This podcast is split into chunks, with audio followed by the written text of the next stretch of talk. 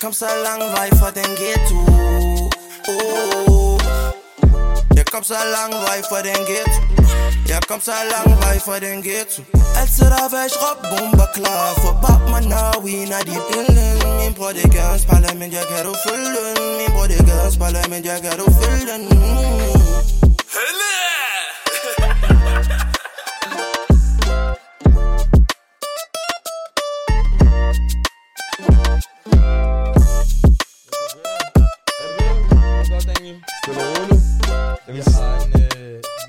interessant, en speciel, en, øh, en ualmindelig episode i dag, vil jeg 100%. sige. Nu plejer jeg altid at sige en uh, speciel gæst, men det vil også sige, at det er en, uh, en speciel episode, vi har i dag. Speciel historie. 100%. Uh, vi vil bare introducere gæsten til at starte med. Vi har broderen til Ahmed Samsam.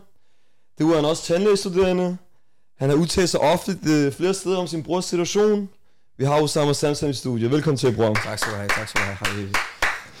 Velkommen til studiet, Osama. Hvad hedder det, Osama, som jeg plejer at sige til folk, det er, at øh, vi ved godt, hvem du er, vi har hørt lidt omkring historien og det hele. Mm. Men øh, hvis du selv skal sætte nogle få ord på, hvem du er, mm. og hvad er det for en historie, du tager med dig her i studiet i dag? Hvem er Osama Samsam, og hvem er vigtigst af alt Ahmed Samsam? Uh, Osama Samsam er mit navn. Jeg er 21 år. Jeg er tandlægestuderende, som Daniel sagde. Um, og så er jeg jo lillebror til Ahmed Samsam. Og historien omkring Ahmed Samsam, den er meget kendt. Men uh, for at gøre en lang historie kort, så handler det egentlig om en uh, dansk statsborger, som der er blevet dømt for noget, han ikke har lavet. Uh, faktisk tværtimod, for noget, som han har aktivt uh, arbejdet mod, skulle, skulle ske. Okay. Jeg vil også lige sige for, for viewers derude, for os er det interessant at høre din vinkel, og hvad, hvad du synes, øh, og, og hvad du føler, der er sket i den her situation, og derfor vil vi prøve at gøre det sådan, tage det sådan øh, tidsmæssigt, have en tidslinje for at forstå, hvad, hvad der er sket på de forskellige tidspunkter. Og, 100%. Og, og det, som vi snakker om, før vi overhovedet begynder at filme, det er, at det, visionen med episoden i dag, det er, at en person, der måske bare har hørt navnet Ahmed Samsam, kan se den her episode og forstå, hvad der er sket fra punkt A til punkt Z. Mm.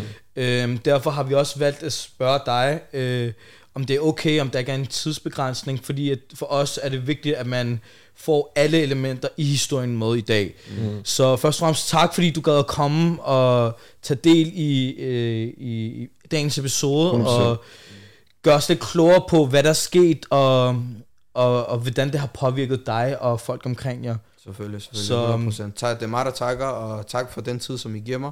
100%. Øh, Det er fedt at vide, at, jeg, at der ikke er nogen tidsbegrænsninger, og jeg kan fortælle hele historien, som alt, hvad jeg har på hjertet.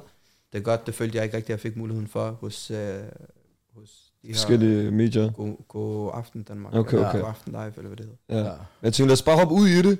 Jeg tænker, lad os øh, have få sådan en forhistorie, måske en øh, baggrund omkring din brors historie. Mm. Kan du måske sætte ord på, hvordan han var i sin ungdom, hvordan var hans upbringing, alle de her ting, før alt det her, han, det her skete, ikke? Ja. Ahmed Samsam er min storebror, og han er vokset op i Odense Voldsmos. Og der, der har man en omgangskreds, hvor kriminalitet er en del af dagligdagen, og hvor det er, at man har noget lidt andet fokus, øh, end hvad man normalt vil have. Øhm, og det har han været, han har været dømt for nogle forskellige ting. Øhm, Så han har taget sin straf, kan man sige. og han har taget sin straf for Mm. det. Han har siddet inden for, for de ting, som han er blevet dømt for. Og ja, Og man kan jo sige, at det var vel i en ung alder, at de her ting foregik, og mm. det er jo ikke noget specielt, at man hører, at folk fra socialt belastede områder øh, kommer ud i nogle problemer og alt muligt. Mm. Men det er jo ikke det, der definerer ham som den person, mm. han er i dag, og den historie, han tager med. Men det er i hvert fald for at forstå råden ja. af, af hans person og Men der- historie. Men at komme lidt mere på det, så, som jeg forstår, Shafika, så har han været i nogle negative fællesskaber. Mm. At der også var snak om, at han har været bandemedlem. Mm. Passer det også? Ja, Ja, ja. Han har haft den her fortid, hvor Ja, ja, ja. det har været Ja. kriminalitetspræget. okay. han Okay. har været i et miljø, hvor det er, at kriminalitet har været en del af dagligdagen, ikke? okay. Hvor det er, at man har lavet lidt, lidt nogle ting, der har været på kant med loven. Men ja, det er basically det miljø, som han var i, og man ved jo alle sammen, at det miljø, som man er i, det er det miljø, der skaber en og definerer mm. en. Så desværre så blev han ligesom til den Ahmed Samsam, men øh, heldigvis så ændrede han sig så senere hen. Ikke? Men det er også det, vi snakker om. Ja. Så kommer vi på det der med, når han så prøver at komme ud af det, som jeg forstår. Ja, det var også noget, vi blev lidt i tvivl om, fordi jeg forstod det som om, at han valgte at rejse ud af Danmark for at komme væk fra bandemiljøet. Er det korrekt forstået, eller? Ja, det, på det tidspunkt, der var der lidt, øh, der var lidt nogle uroligheder. Så han, han, valgte, han havde også en dom, som han skulle afzone på cirka 6 måneder på vegne af noget, han ikke havde, nogle bøder, han ikke havde betalt, eller et eller andet. Jeg kunne ikke helt huske, hvad det var. Mm. Men øh, det var i hvert fald nogle 6 måneder, han skulle afzone, og det var jo sommeren 2017, så han gider ikke at afzone om sommeren. Mm. Øh, så han vælger, han tænker, okay, lad mig tage ud og rejse, og så nyder jeg ligesom min sommer, og så kommer jeg tilbage til vinter, så får jeg afzonet min tid, og så er jeg ude igen til sommer 2018. Ja, ikke? okay. Så det var egentlig det, hans plan var. Men uh, subhanallah, Allah havde en anden plan. Okay, okay. Uh, så han var lidt i tvivl omkring, at han skulle rejse til Marokko eller til Spanien. Uh, så han vælger så at, at rejse til Spanien, hvor der min anden bror også var, de havde nogle venner, der var der. Mm. Så tænkte han, at han kunne hygge lidt der, og så kunne han tage til Marokko bagefter, ikke? og Okay. fortsætte sin ferie. Og så senere hen kom tilbage til Danmark, afzone sin, den, seks, de seks måneder, han havde, og så kom ud igen til sommer. Okay. Og så bare, ja. Men en ting, der jeg synes, der er vigtigt at forstå, hvorfor var det, han valgte at tage det her aktive valg om at komme ud af bandemiljøet? Altså, er, skete der en ændring i hans liv, eller hvorfor ville han noget, der har fyldt så meget i hans hverdag, komme væk fra det? Ja, altså Ahmad, han, øh, han gav, som han også gav udtryk for i sit interview med Puk Damsgaard, som han lavede, øh, det var, at han, han, følte, han har følt i mange år af sit liv, han har været til øh, belastning for samfundet, så han vil gerne begynde at være til aflastning for, for, for samfundet. Gør og noget positivt, Gør noget positivt, gør noget for andre, gør en, gør en forskel i verden, ikke? Ændre verden til et bedre sted, i stedet for hele tiden at, at skulle, hvad kan man sige, ja, være på kant med loven og så videre. Så jeg tror i, hvad kan man sige, i hans tidlige øh, 20'er, øh, 20 år, så, øh, så valgte han ligesom at tage et valg, som der hedder, at han gerne vil prøve at få styr på sit liv og, og komme ud af det her miljø, ikke? Var det måske der, det her med syren appellerede til ham? 100 procent. Okay. 100 procent. Det har givet ham en, øh, det har givet ham en tanke omkring, at der er noget vigtigere at kæmpe for, end bare lige at være på gaden og, og, og, og være i det der miljø, ikke? Okay, men og hvor, gøre de der ting. hvorfor tror du, at han, havde, han fik interesse til, til Syrien? Hvorfor tror du, det appellerede til ham? Men jeg skal lige forstå også, fordi hvis vi skal lave fuld dummy proof for folk, der ikke helt kender sagen, hvilken tilknytning Syrien, hvorfor? Altså, Ja, altså min familie er jo af syrisk oprindelse. ja. Mm. Øhm, og hvis vi starter faktisk helt tilbage, hvis vi går hele vejen tilbage, så kan vi også gøre det. ja. Øh, før jeg blev født, øh, og før vi kom til Danmark, familien, så var min far i sine unge år, øh, han kommer fra en by, der hedder Hama i Syrien. Mm. Og den her by, Hama i Syrien, øh, på det tidspunkt, der var det ikke Bashar al-Assad, som er den nuværende præsident, det var hans far, som der havde magten i Syrien. Okay. Så hans far, hedder Hafiz al-Assad. Hafiz al-Assad, han, er ligesom, han, er, han var ligesom Bashar al-Assad, han var også diktator. Så det, der sker, det er, at Hafiz al-Assad, han ved, at der i byen Hama, der opstår noget oprør mod regeringen, og de vil gerne af med det her regime og den her diktatur, som der findes. Så det, der sker, det er, at Hafiz al-Assad, han omringer byen Hama i 1982, og basically så samler han alle mændene, øh, og han stakter dem på række Wow. masse grav, og hvad end der er, og der, altså, der er kilder, der siger, at der var op mod 48.000 Okay. Wow. massakreret i byen Hama. Det var så i 1982. Og min far, han undslap blive med nød og næppe, så han flygtede derfra, fordi min far var en del af oprørende. Så han flygtede derfra, og så flygtede han til Irak. Og da han så flygtede til Irak, der var han i noget tid, og han færdiggjorde sin, sin uddannelse. Han har en tandlægeuddannelse. Okay, og Øh, fars fodspor. Ja, lige præcis, lige præcis. Så han færdiggjorde sin tandlægeuddannelse, øh, og så tog han til Tyrkiet, var der i et par år, og så fandt han, blev han gift med min mor, og så valgte de så at, at rejse til Danmark, ikke? For Okay. at få øh, politisk, politisk øh, asyl. Så er der måske også noget trauma derfra, der medført... Øh, Absolut, okay. absolut. Min, min familie, de bærer på, hvad kan man sige, på den her... Vi har nogle kerneværdier i familien, som der hedder, at man kæmper for retfærdighed. Man kæmper for, at andre mennesker skal have det godt. Man kæmper for, at der ikke skal findes undertrykkelse, hvor end det er i verden. Forstår du, hvad Mm. jeg mener? Så det har min far gjort, øh, og det har mine brødre gjort, og det er også det, der har fået Ahmed til at tage, Mm. øh, hvad kan man sige, gå i den, gå, gå den vej, ikke? Fordi man kan sige lige meget, hvor, hvor undertrykkelse og uretfærdighed finder sted, så skal det bekæmpes. Om det er i Ukraine, eller om det er i Syrien, eller om det er i, hvor end det er. Mm. Forstår du, mener? Mm. Så ja, så det var det, som, altså det er det, som der ligger til grund, det er vores fundament, ikke? Ja. Øhm, så når man vokser med det, og man kan se på fjernsyn, at der er skoler, der bliver bombarderet, der er hospitaler, der bliver, der bliver ødelagt, der er mennesker, der bliver gasset, og du ved, at det, det er det syriske regime, der står bag de her ting, så er enhver person med lidt ære i sit liv, og lidt, og lidt modighed, øh, meget modighed faktisk, han vil tænke, okay, de her mennesker, uskyldige mennesker, det er nogen, man bliver nødt til at beskytte. Det her regime, det er noget, der bliver nødt til at blive bekæmpet. Mm. Forstår I, hvad jeg mener? Så det var noget af det, som der, som der bidrog til, at Ahmed han tænkte, okay, lad mig, lad, mig, lad mig ligesom være til aflastning for andre, lad mig hjælpe andre mennesker i nød.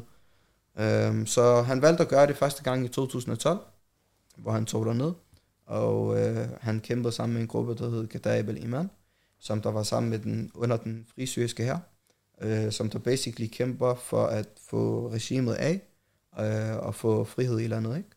Mm. Så ja, det var det, der gjorde, at han tog derned og kæmpede, og i hans interview med Puk Damsgaard, som der er en journalist for DR, så interviewede hun, hun ham, og hun spørger ham også lidt omkring, hvad han laver dernede, og hvorfor han gør det, og så videre, ikke? Og hans tanker er omkring det. Og i det her interview, så siger han også, at øh, han har i mange år i Danmark, der har han været til øh, belastning for samfundet, og så videre, og så nu, når han kommer her, så føler han, at han kan lave en reel forskel, og han gør en reel forskel, han hjælper andre mennesker, øhm, og, og, og det har så givet ham en følelse af at være til aflastning for andre mennesker, og det er en følelse, som der er 10-100.000 gange bedre, end, Mm. øh, end at være til belastning for andre mennesker, mm. så det var ligesom den vej, som han, som han valgte at, at, Okay. at tage, ikke? Så bare lige for at opsummere, også, hvad hedder det? Nej, bare lige, bare lige for at opsummere, så det vil sige, at det er måske din bror, ret mig er forkert igen, han har måske været et sted i hans liv, hvor han kommer ud af det kriminelle miljø, han vil gerne gøre noget positivt i verden, og så har han det her trauma og den her forhistorie med jeres families baggrund med din far, så ser han, det her sker ud i verden, og så tænker han, ved du hvad, det her, jeg skal ud og gøre noget positivt. Lige præcis. Okay. Så måske for at retfærdiggøre hans forrige handlinger, for, fordi han føler, at han har gjort noget negativt før, så vil han gerne gøre noget positivt nu. Mm. For- Mul- muligvis, ja, muligvis, ja. at Mm. man gerne vil ligesom øh, rette op på sig selv, rette op på sin fejl, ikke? Mm. Ja. Så tænker man, okay, i stedet for at jeg skal, jeg skal, i stedet for at jeg skal belaste og være en byrde for andre, Ja. så vil jeg gerne lige hjælpe. Og, og, Fordi de fleste mennesker, altså forstå mig ret, Mm. de fleste mennesker vil jo være ligeglade jo med sådan noget der. De tænker bare, lad mig finde mig et arbejde, lad mig Ja, tjene nogle penge. Og Ja, ja.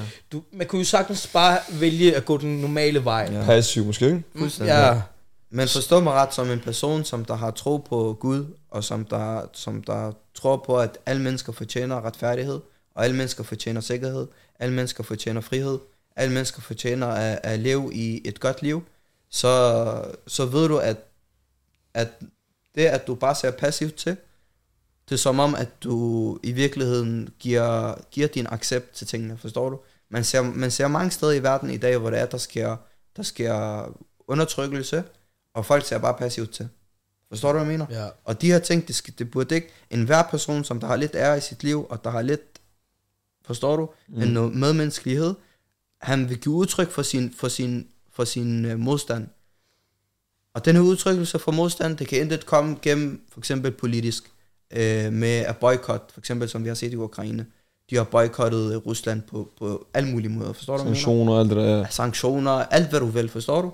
De har taget grebet til våben, de har sagt, Ukraine, de er et folk, de har ret til at, til at bekæmpe den her besættelse, lige meget hvad det kræver. Og det er deres ret, det er deres menneskelige ret at, at kæmpe mod den, som der kommer og besætter dig. Mm.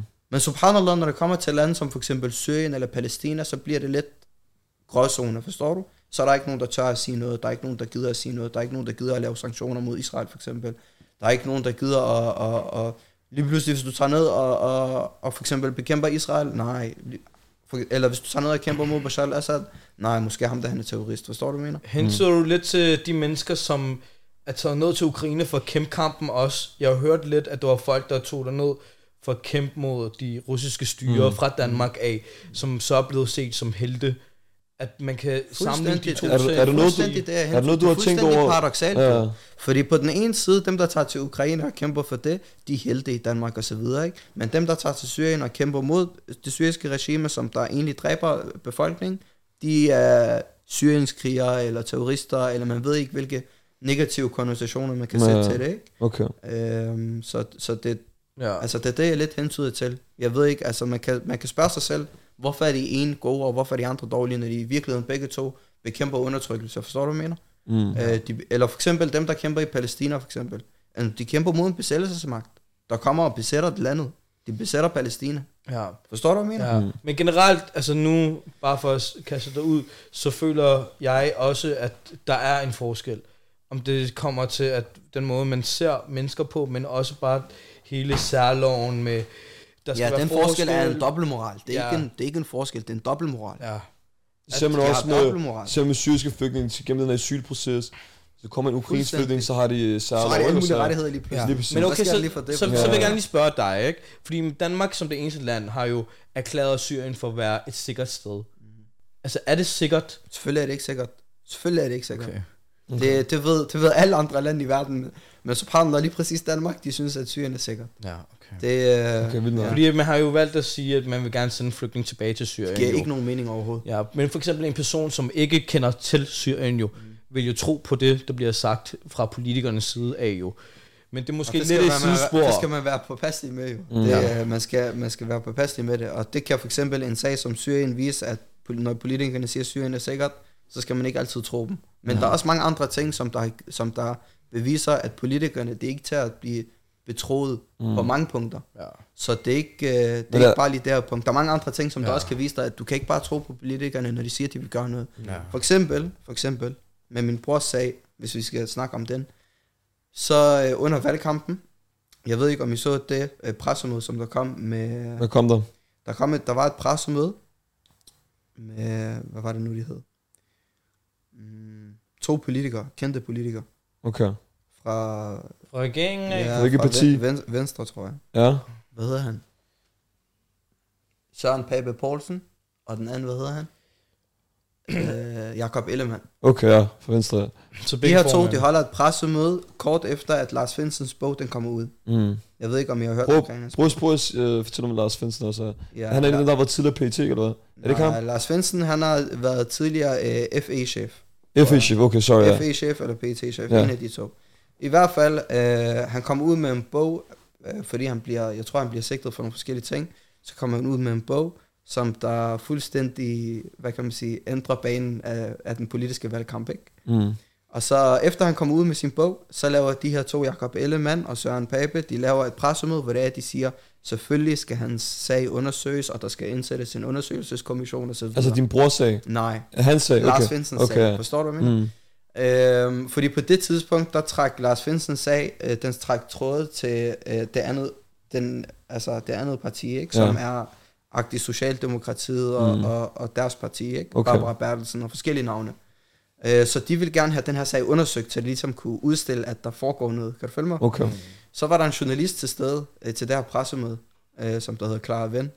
Og hun sagde så, at hun stillede nogle spørgsmål, og da hun stillede de her spørgsmål, så tog det her pressemøde det tog en helt anden drejning. For lige pludselig så spurgte hun, okay, ligesom I vil undersøge Lars Finsen sag, vi så ikke undersøge Ahmed Samsams sag? For der, der er der også sket et, øh, et brud på hans retssikkerhed og hans Så retsprincipper. blev de stille måske, eller hvad? Ja, så blev de meget spillet, så sagde de, ja, men øh, det, det, det er ikke det, det handler om i dag, og så videre, ikke? Okay. Det er meget sjovt faktisk, det er et meget sjovt Ja. pressemøde. Hvis vi kan se det, så kunne det være Ja, det fedt. skal helt sikkert stoppe. Så du synes, der sker Ja. meget dobbeltmoral Ja, ja, okay. man kan det er tydeligt at se, at ja, ja, okay, ja, ja Ahmed Samsam, ja, hvis vi, mm. ja, vi kan også godt undersøge hans sag, hvis der er noget med det at gøre, ikke? Okay, okay. Og så subhanallah på, jeg tror, på under 8 timer eller sådan noget, ikke?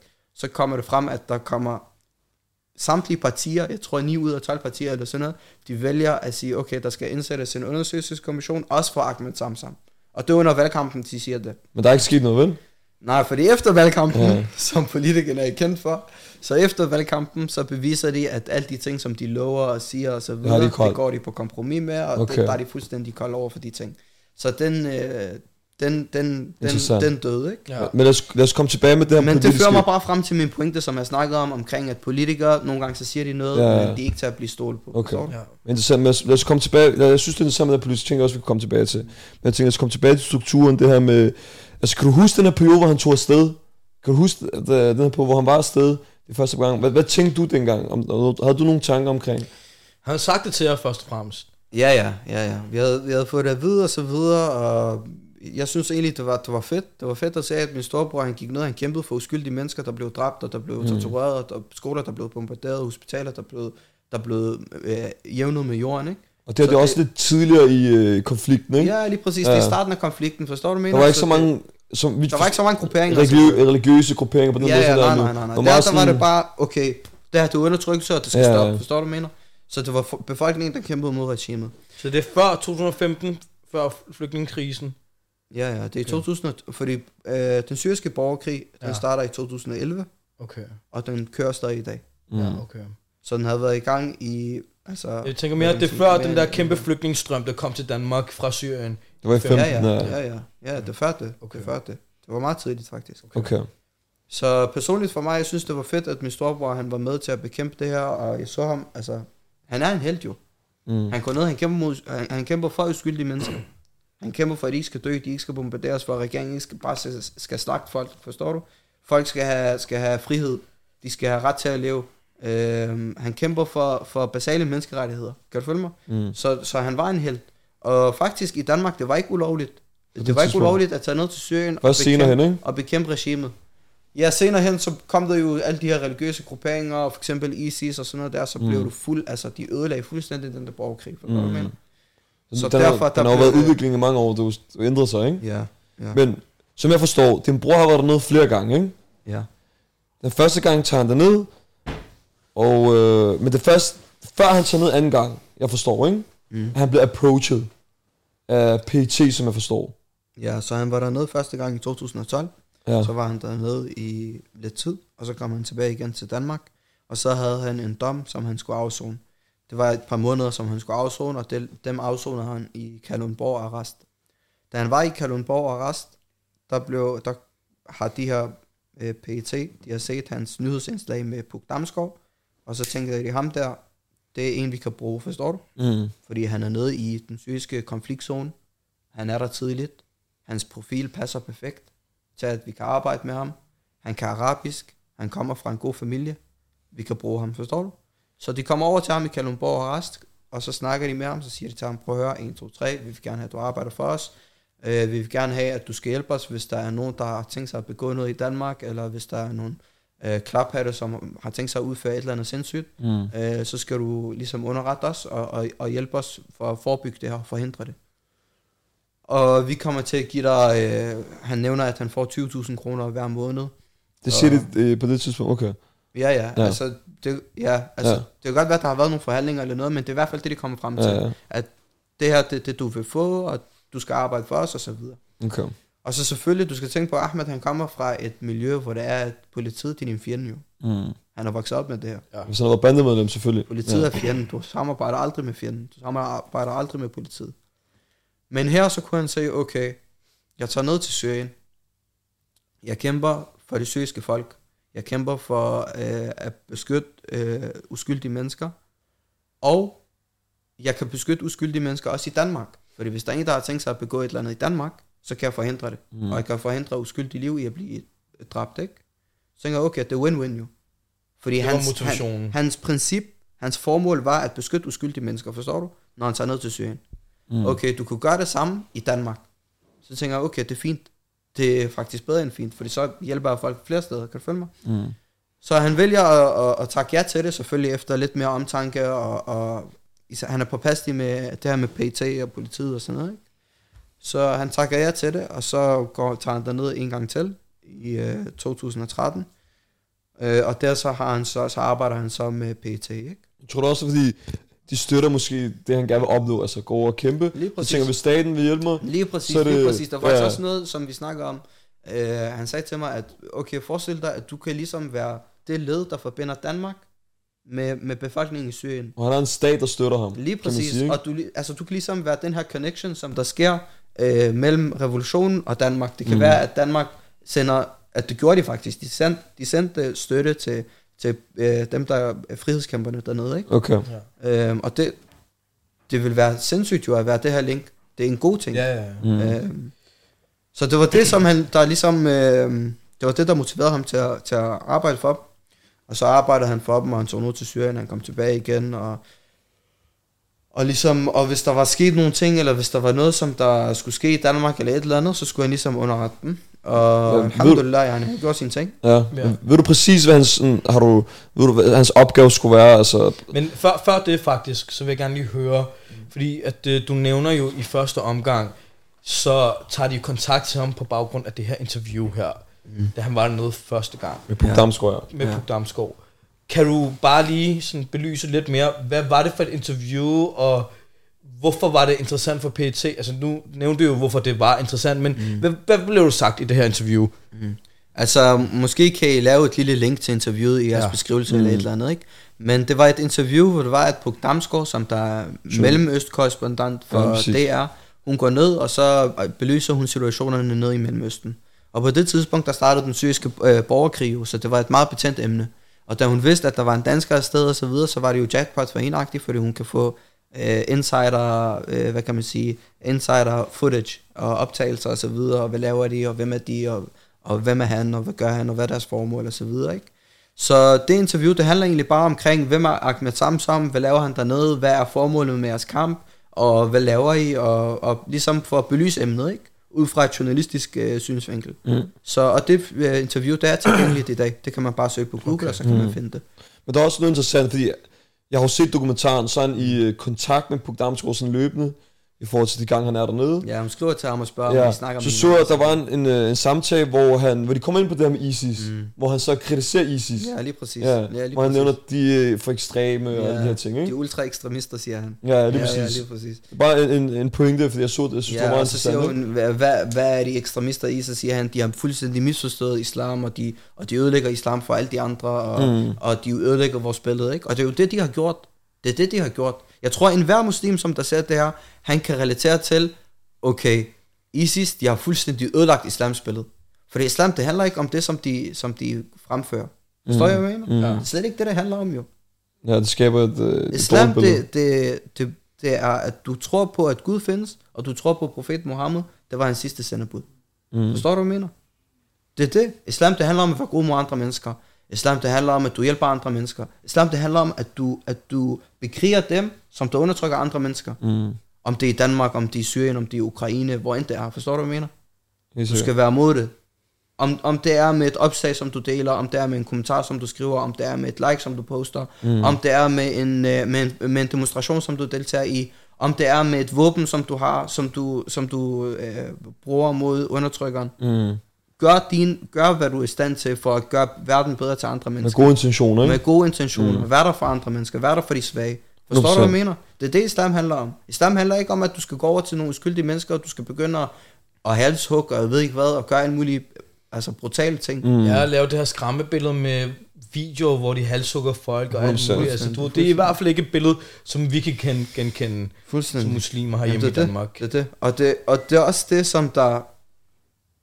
Altså, det er også det, som der er ironisk, fordi vi er fuldstændig imod det her. Men på en eller anden mærkelig måde, subhanallah, så er vi blevet linket til det. Mm. Forstår du, jeg Ja. mener? 100. Men lad os komme ind på det her med ISIS efter. Der kommer noget, der starter med retssagen og alt det her. Det er meget interessant også. Men øh, jeg tænker, når, når jeg sådan kommer i tanke om den her sag, og når jeg tænker, jeg skulle møde sådan her snakke om det her, for mig er det sådan vigtigt at vide, er der nogle sådan konkrete beviser på, for eksempel, at han har mødtes med PRT, eller hvis det giver mening, er der nogle beviser på det, eller han har haft noget kommunikation med dem, eller hvad, hvad det nu kan være? Lad mig sige det lige ud til dig, Daniel, ikke? Mm. Der er så mange beviser på, at han har arbejdet med dem, at det er helt sindssygt. Og okay. det er det, der gør sagen så absurd. Fordi der er så mange konkrete, øh, øh, stærke beviser, som der beviser, at han har arbejdet for PT og FE, men subhanallah på en eller anden måde, de her beviser, de må ikke komme frem, og retten kan ikke gøre noget, dommeren kan ikke gøre noget, fordi der er en mulige paragrafer, som de henviser til, og PT og FE, de kan bare fastholde sig i, vi kan hverken bekræfte eller afkræfte noget af hensyn til de her paragrafer. Mm. Forstår du, hvad jeg mener? Men der er så stærke og tydelige beviser, som der, som, som det, det understreger bare den her sags absurditet mm. med, at Ahmed Samsam, han er blevet udstillet for et justitsmord. Okay. Og det sjove er, at der er ikke nogen, der kan gøre noget ved det. Mm. Selvom det står solklart. Beviserne er der, alt er der. Mm. Bro, hvad mere bevis vil du have, end at hans tidligere kildefører i PET, han har stået frem og sagt, at Ahmed Samsam, det han siger, det passer.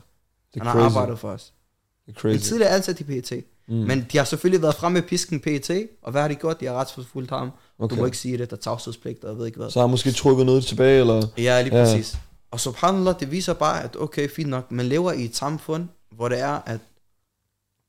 Lad mig stille dig det spørgsmål. Hvad er meningen med en, hvad er meningen med en retssag? Hvad er meningen med, at du kommer? Du kommer i en retssag, og der er en dommer. Hvad, skal, hvad er dommerens opgave? Hvad skal tænker han finde? retfærdighed og sandhed, ikke? Og sandhed. finde sandheden. Ja, det tænker jeg. Sandheden ligger der fuld solklar, forstår du? Mm. Men af en eller anden mærkelig årsag, så kan han ikke, han kan bare ikke øh, sige til PT og FA, har ikke med Samsam arbejdet for jer. Det er et meget simpelt spørgsmål at stille. Du Mm. kan stille det bag lukkede døre, du kan stille det bag åbnede døre, du kan stille det bag hvor end du vil. Forstår du, mener? Men der er bare nogen, der skal stille det her spørgsmål. Og hvis der ikke er nogen, der kan stille det her spørgsmål, så ved du, at du i Danmark har nogle efterretningstjenester, der kan gøre lige, hvad de vil. Hvorfor tror, Lige, hvad de vil. hvorfor Og tror så du... i sidste ende, Ja. så er der ikke nogen, der kommer til at holde dem ansvarlige, fordi de kan hverken bede eller afkræfte noget af hensyn til 1, 2, 3. Hvorfor tror du, de har ikke en interesse at øh, ligesom for justice eller retfærdighed, PET, eller de her efterretningstjenester? Hvad tror du, der er grund Jeg til? håber ærligt ikke lige nu, fordi du skal tænke på lige nu, så er dommen ikke kommet endnu. Mm. Min bror, han har sat sag an mod BT og FE. Han vil gerne have, at de skal tilstå deres samarbejde med Ahmad Samsam. Men det skal en dommer tage stilling til. Om de kan pålægges, pålægges det, eller ikke pålægges det. Og mit håb er, som dansk statsborger, glem at jeg er lillebror til Ahmad Samsam. Mm. Glem det. Vi fjerner lige det for et øjeblik. Som dansk statsborger, så vil det, så vil det øh, hvad kan man sige, det, vil, det, vil, det er vigtigt for mig at vide, at efterretningstjenesterne, de bliver holdt til ansvar for det, de gør. Okay. Forstår du, hvad jeg mener? Fordi hvis de bare, hvis dommer lige pludselig siger, jamen, øh, vi kan faktisk ikke øh, pålægge dem at, at svare på det her spørgsmål. Så tænker jeg, som, som dansk statsborger, så tænker jeg, okay, sygt nok. Altså, det, det er solklart, hvad de har gjort, Mm. og der er så mange beviser for, for det, men stadig dommeren kan ikke engang sige noget. Mm. Han kan ikke, han kan ikke røre dem, forstår du? 100%. De bliver urørlige på en eller anden måde. Men hvorfor vil man have en interesse for ikke at komme frem med samt øh, med Ja, hvor tror du det? Hvad Hvorfor tror du? er det, er det, fordi hvis de kommer hen og siger, ja, Ahmed Samsam har arbejdet for os, mm. hvorfor er det så farligt for dem Ja, at sige? hvorfor tror du det? Jamen, øh, hvis I læser Lars Finsens bog, som han kom ud med, Ja. så har han skrevet i bogen, at øh, der på et tidspunkt er, de har et møde øh, med, med regeringen, ikke? Så lige pludselig, Barbara Bertelsen i det her møde, så siger hun giver udtryk for, at vi skal kunne tælle til 90. Og jeg ved ikke, I er meget engageret i det her mandater. poli- politiske, Ja, ja, ja. ja. politiske Ja. ja. spil, ikke? Når man siger, at vi skal kunne tælle til 90, så betyder det, at vi skal have flertal. Ja, 100%. Forstår du, hvad jeg mener? Mm. Så lige meget hvad der sker, vi skal have vores flertal. Og FA, hvad prøvede de? De prøvede at få styr på situationen. Prøv at høre. Vi bliver nødt til at finde ud af, med Ahmed Samsam, dit dat. Så- Prøv at høre, Lars Finsen, vi skal kunne tælle til 90. Forstår okay. du, hvad Så jeg igen mener? det tilbage, du tror, det er politisk, det er politisk orienteret, det er det, der har indflydelse på det. Fuldstændig. Ja. PT og FA, de, de kan jo ikke fremstå som nogle amatør, Ja, øh, amatør klaphatte, der har jogget i spinaten. ja. Og det sjove er, det sjove er, at jeg har skrevet til dem flere gange. Jeg har sendt dem mails. Jeg har prøvet at skrive til Justitsministeriet. Vi har prøvet at kontakte dem. Vores advokater har prøvet at snakke med dem. Vi har givet dem så mange chancer, for at de i ro og mag kan få styr på situationen og bevare deres, øh, deres ryg, ikke? ja. Men de vælger selv at trække den. Der har, har der været ingen respons på nogen? Jo, der har været, der har været øh, forlissamtaler jo, Ja, okay. som vi kommer ind på senere. Okay, fint nok. Men lad, lad os komme tilbage til... Jamen, øh, bare Ja. det sidste, fordi jeg vil okay. bare gerne helt klokkeklart forstå, hvorfor er det et problem, at PET anerkender, at din bror Ahmed Samsam har været deres agent? Fordi de kommer til at tabe ansigt af det. Hvorfor? Hvorfor taber de ansigt af det? Fordi er det, er det ikke noget meget normalt, man du- ser, nej, at man nej, sender agenter til alle mulige steder for at bevare ens retssikkerhed herhjemme i Danmark? Altså, jeg kunne forestille mig, altså jeg tænker, at alle efterretningstjenester har agenter rundt omkring i verden, mm. og der er så sket den her sag, at han er så blevet tilbageholdt i Spanien mm. og det hele. Hvorfor er det et problem at sige, ja, han var vores agent? Jamen det er fordi, de har, de har, de har hvad kan man sige, de har opført sig, opført sig fuldstændig amatøragtigt. Altså hvis de siger det, hvis de siger, at ja, han har været vores agent, okay, hvorfor sagde I det ikke før? Hvorfor sagde I det ikke, da han blev anholdt i Spanien? Hvorfor sagde I det ikke, da hans advokat prøvede at kontakte jer? Vi har, I har haft så mange chancer for at sige det, hvorfor sagde I det ikke, forstår ja. Du? Og det her, det vil få dem til at tabe ansigt. Når de taber ansigt, hvad sker der? Selvfølgelig, de henviser til, at det er på grund af den nationale sikkerhed, og det er på grund af... Mm. Det sjove er, ikke? I deres svar, hvor det er, at de siger, at vi kan hverken bage eller afkræfte noget, så giver det udtryk for, at det er hensyn til sikkerhed for kilden selv. Okay. Og kilden er Ahmad. Så de siger, at det er hensyn til sikkerhed for Ahmad. Okay. Okay. Men hvis det er hensyn til sikkerhed for Ahmad, hvorfor fanden går Ahmad frem Ja, og, ja. og, og, og, ud- og eksponerer sig selv? Måske fordi I, I ikke gider at, at bekræfte, at mm. han har haft samarbejde med jer. I skader kilden ved ikke, at- ved ikke at sige noget. Forstår du, hvad jeg mener? Mm. Og i sidste ende, det skal ikke være op til dem at vurdere, at vi vil gerne passe på kilden, så derfor gider vi ikke at sige det. Okay. Det er kilden frem, der går frem nu offentligt og siger til jer, prøv at høre, I bliver nødt til at vedkende jer det her arbejde, som vi har lavet sammen. Okay. Forstår du, hvad jeg mener? Så Altså lige på det punkt, så taber de en masse ansigt, og det gider de selvfølgelig ikke. Hvilket får mig tilbage til Barbara Bertelsens udtalelse, Ja. som der står i Lars der et bog. politisk motiv. Vi skal kunne tælle til 90. Ja. Mm. Hvis det kommer frem, at det her er sket, der Så er ikke nogen, vi mister, vi mister tillid. Ja. Vi mister dit, vi mister dat. Ja. Forstår du, hvad jeg mener? Okay, så lad os, lad os komme tilbage til strukturen. Det er rigtig spændende. Men øh, de, jeg, jeg forstår, at de har givet noget betaling. Så du sagde, det er. Mm. det er 20.000 kroner om måneden. Øh, ved du, i hvor lang tid det har stået på? Altså snakker vi om tre måneder, eller er det, er det måske to år, eller Ja, altså, sådan han, cirka? har, han har haft et samarbejde med dem øh, fra 2012 til 2015, ikke? Så Okay. jeg, jeg regner med, at det er i den periode, hvor det er, at han har... Okay. Og ved man, Ja, har, det har er de måske også givet noget andet? Har der også været udstyr, for Ja, eksempel? ja, ja, ja. Okay, så der været forskellige ting. Han har fået natkigger der af dem. Han har fået en hel campingvogn. Okay, nu kæft. wow. Han har fået en hel campingvogn og en firehjulstrækker, som han har kørt fra Danmark ned til Tyrkiet, og som var meningen, han skulle tage ind til Spanien. Mener du Øh, det? øh, ind, Syrien. til, ind til Syrien, ikke? Ja, ja. Fyldt med udstyr. Øh, natkigger lasermåler, øh, Wow. øh, skudsikker vest, øh, forskellige ting. Men så Af kommer, efterretningstjenesten. så kommer mit Det er dumme En fuld spørgsmål. campingvogn. Og der er billeder af den campingvogn. Ja. Der er billeder af Ahmed, okay. Der kører derned. Og de har selv, eller det kommer frem, at den her campingvogn, de har lagt øh, aflytningsudstyr i, ikke? Ja. Selvfølgelig, men altså, det, det skulle han få derned, ikke?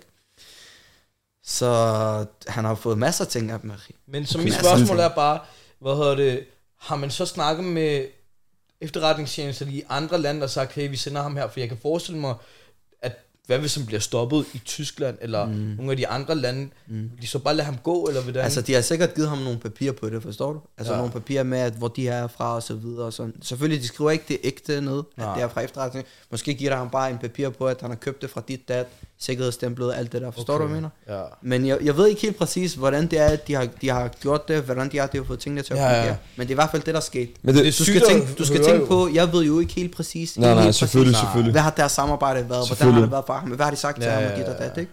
Det, inshallah, når han kommer ud, så kan man spørge ham. Selvfølgelig. Men det giver også, men jeg kan også forstå, hvis vi tager det ud fra det perspektiv, at man har jo udenrigspolitisk, så USA og Danmark, det er jo meget allieret, ikke? Så i Syrien, så har man jo valgt ikke at bekæmpe øh, Bashar al-Assad, øh, diktatoren dernede. Mm. Det vil jo sende et politisk mismatch, at hvis man har støttet en person, som har bekæmpet regimet dernede, ikke? Ja, Jeg kan godt se med, med, det, med det politiske her. Ja. Men Men det er bare sygt at tænke på volumen af, at hvor meget du støtte i fysisk tilstand, de har givet ham, hvis han har fået en campingvogn. Og hvor mm. meget detaljeret Og de har sat firehjulstrækker det, firehjulstrækker og det hele. Så altså det, måske også derfor, at man ikke vil stå ved det, jo. Ja, Ja, man har, så har det, det- samarbejde, ikke? ja, men det, for mig er det bare sygt at høre, hvor, hvor meget de har været involveret Ja, i ja, hans sag. de har, de har, jeg siger til dig, de har, deres hænder er fulde mudret til. Jeg så godt et billede det der på det her dokumentar med camp, eller Men, campingvogn, det tror jeg. måske også fordi, han var jo, øh, altså, han var jo øh, øh, et, et guldværktøj for dem jo. Han var det, den perfekte agent for dem. Ja. Mm. Og ved du, ved du, da de spurgte ham i 2015 FA, okay, nu vil vi gerne have, at du skal være en del af ISIS. For på det tidspunkt, ISIS kom meget frem. Mm. De var, hvis du havde en insider inden for ISIS, så havde du en guld, en guldklump. Mm. Forstår du, hvad jeg mener? Bare, bare lige så, det var øh, perfekt for dem. bare lige så publikum forstår, det der sker er, at, ret mig hvis jeg er forkert, Mm. PET, øh, FE overtager samarbejdet øh, som Ja, PET efterretningstjeneste. siger, at vi kan ikke gøre så meget mere. Det her, Ja. det her område, som du arbejder i, det er mere for FA. FE, og FE det er Forsvars efterretningstjeneste. Forsvars så de overtager ligesom Lige øh, samarbejdet med Ja. agentarbejdet. Ja, lige ja. præcis. Og så siger de til ham, prøv at høre, øh, det er meget fint, det du har lavet indtil videre, men vi vil gerne have, at du ligesom skal komme ind til der, hvor der virkelig er noget, forstår du? For Mm. der, hvor han var, der var ikke rigtig noget for dem. Kan du følge mig? Mm. Så de vil gerne have, at han virkelig skulle ind til kernen, kernen af kernen. Ved? Som var ISIS. ISIS, kan Ja. ja. du følge mig? Så sagde han til dem, ved I hvad, det er ikke noget, jeg, det er ikke noget, jeg, det er ikke noget, jeg accepterer, jeg gider det ikke. Øhm, de der, de har ikke forstand på noget, forstår du, hvad jeg mener? Mm. Øhm, jeg, så jeg gider, ikke, jeg gider ikke engang være med dem, øh, for jeres skyld, forstår du, hvad jeg mener? Okay. Så Så sluttede de vi samarbejdet, eller hvad? ja, ja, så sagde de, okay, jamen, vi kan ikke rigtig bruge det til noget, og så bliver vi nødt til at stoppe her. Så man kan sige, at samarbejdet med efterretningstjeneste, det stoppede på grund af, at Ahmed Samsam ikke vil øh, infiltrere ISIS. Ja, ja. Ikke være en del af ISIS. Ja, det ja, er lige noget, man gøre. lige præcis. Okay. Og så subhanallah, senere hen, så, så bliver han, altså, senere hen, så bliver han så dømt for at have været en del af ISIS. Og det, det, det er det komiske, fordi han blev Det er det. tilbudt det.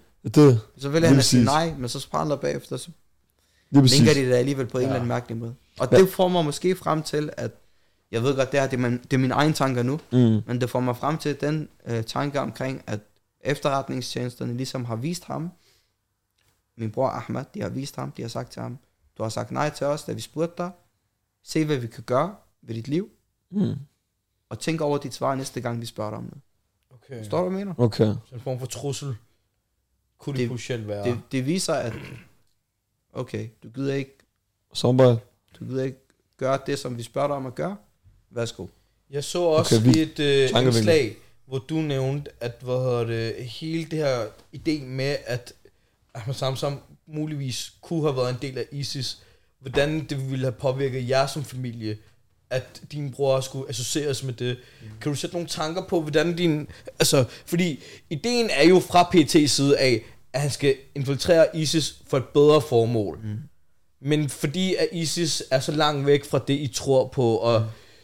det, I går ind for, mm. altså, ville det have været så slemt for, for dig og familien og for ham, hvis han havde gjort det her? Ja, selvfølgelig. Ja. Altså prøv at tænke nu, han har ikke engang været en del af ISIS, og vi er allerede blevet koblet så meget til den, til ISIS. Mm. Prøv at tænke, hvis han sagde ja til det, og han gik ind i det. Ja. Bro, det havde Endnu værre effekt måske. Eller? fuldstændig, fuldstændig. Ja, okay. Fordi så har han egentlig været en del af det, men det sjove er nu, han har ikke engang været en del af det, og vi er stadig så tæt op af det. Kan du? Mm. Ja. Prøv at tænke, hvis han virkelig var en del af det. Kan du følge mig? Okay. Måske har det været lidt værre. Måske har han Fuldstændig, blevet, blevet dræbt under krigen, og, Allahu alam, bror, du ved aldrig. Ja. ja. Men og så ville alhamdulillah, han ikke haft mulighed for at forsvare sig selv jo. Ja, Ja. det er præcis. Men- For Du ved, eksempel, går mange ting det fører mig også, det er sjovt, du nævner det. Fordi jeg tænker også, at på det tidspunkt, hvor det var han samarbejder med dem, akhi, der var ikke nogen, der anede noget om deres samarbejde. Okay. Ikke nogen på jordens overflade, der vidste, at han samarbejdede med dem. Kun ham, hans kildefører, og hans øh, advokat, jeg tror, han, øh, ja, hans tidligere advokat, ikke? Mm. Så subhanallah, som du siger, prøv at tænke, hvis det var, at han blev dræbt eller et eller andet, Ja. eller der skete noget, og han ikke havde mulighed for at udtale sig, han havde, han havde ikke mulighed for at sige det, Ja. sandheden, ikke? Ja. Så han bare Så blev ville han slet bare- ligesom Så ville terrorist han måske. bare være kendt som Ahmed Samsam, terrorist, Ja, Ja. ISIS-medlem, eller hvad? Ja, hvad 100 det var, han blev. Men noget jeg også vil komme du snakker om den her gruppe, øh, hvordan siger man, kan, hvordan? Kataib al-Iman. Kataib al-Iman. Okay, Det er sjovt, det er vigtigt, at man får den korrekt. Selvfølgelig, I, ret, selvfølgelig. I dom, i retten, nede i Spanien, det har jeg også læst noget om. Ja, der der var fik de den helt forkert. Okay, Der fik de den fra Kataib al-Iman, Ja. som er i Syrien, som hedder Troens Brigade. ja. Der fik de det til Kataib al-Imam. Okay, wow. Kataib al-Imam, det er i Irak, og det betyder Imam Alis Brigade. Okay. Okay, så de har, jeg, jeg læste godt om, at der var noget Ja, forvirring, så de det var forveksler fejl. en, øh, en syrisk øh, øh, Oprørs. det der frihedsoprørsgruppe med en øh, Irakisk. shiaisk, irakisk øh, Ja, okay. ja, ja, ja. gruppe, kan du følge mig? ja, ja. Hvad, hvad, kan du sætte nogle ord på den her gruppe? Altså, for der var nogen, der også stillede spørgsmål til, har det noget affiliation med... Bro, Kataib al-Iman, ikke? Det er nogle helt normale personer, som der har læst på universiteter, som der har lavet forskellige ting, som der har Ja. gået sammen på tværs af religioner. Øh, de kommer sammen, øh, og de, til at starte med, så var det for den frisyriske her, og i den frisyriske her, der er der alt muligt, forstår mm. du? ja. Så de kommer sammen, og så kæmpe, bekæmper de undertrykkelse og diktatur. Fordi de kan se alt sammen det er forkert. Kan du følge mig? Okay. Så det havde ikke noget at gøre med, at, øh, at de er ekstremister, eller det er sådan noget, som mange gerne vil have, at de skal fremstå som om. Nej, der var ganske normale mennesker, som der gik over Syrien. De bekæmpede undertrykkelse, de bekæmpede uretfærdighed. Præcis som man ser det i Ukraine i dag, for eksempel. Mm. Hvor der er der nogle grupperinger, der, nogen som der læser til, jeg ved ikke, øh, arkitekt eller historiker eller ingeniør på universitetet, han tænker, okay, jeg bliver nødt til at gøre en aktiv indsats. Jeg er en mand, jeg er i min Mm. prime time, jeg bliver nødt til at beskytte mit folk, forstår du? Ja. Okay. Så lægger de lige bogen på til siden, og så griber de til deres, øh, til deres våben og bekæmper undertrykkelse. Ja. Så det er sådan nogle mennesker, som der har været en del af det. Så det er en ganske normal gruppering. Altså, der er nogle mennesker, som der går sammen og ønsker at bekæmpe uretfærdighed. Og man kan godt snakke med nogle af dens medlemmer. Man kan snakke, altså vi har stadig kontakt i dag med, at mange af hans venner er der jo. Mm. Han har sendt dem penge og så videre. Og så par de penge, han har sendt til dem, de er blevet dømt for, for at være øh, øh, øh, Terrorfinansieret. terrorfinans. Men øh, okay, så jeg forstår tilbage til interviewet.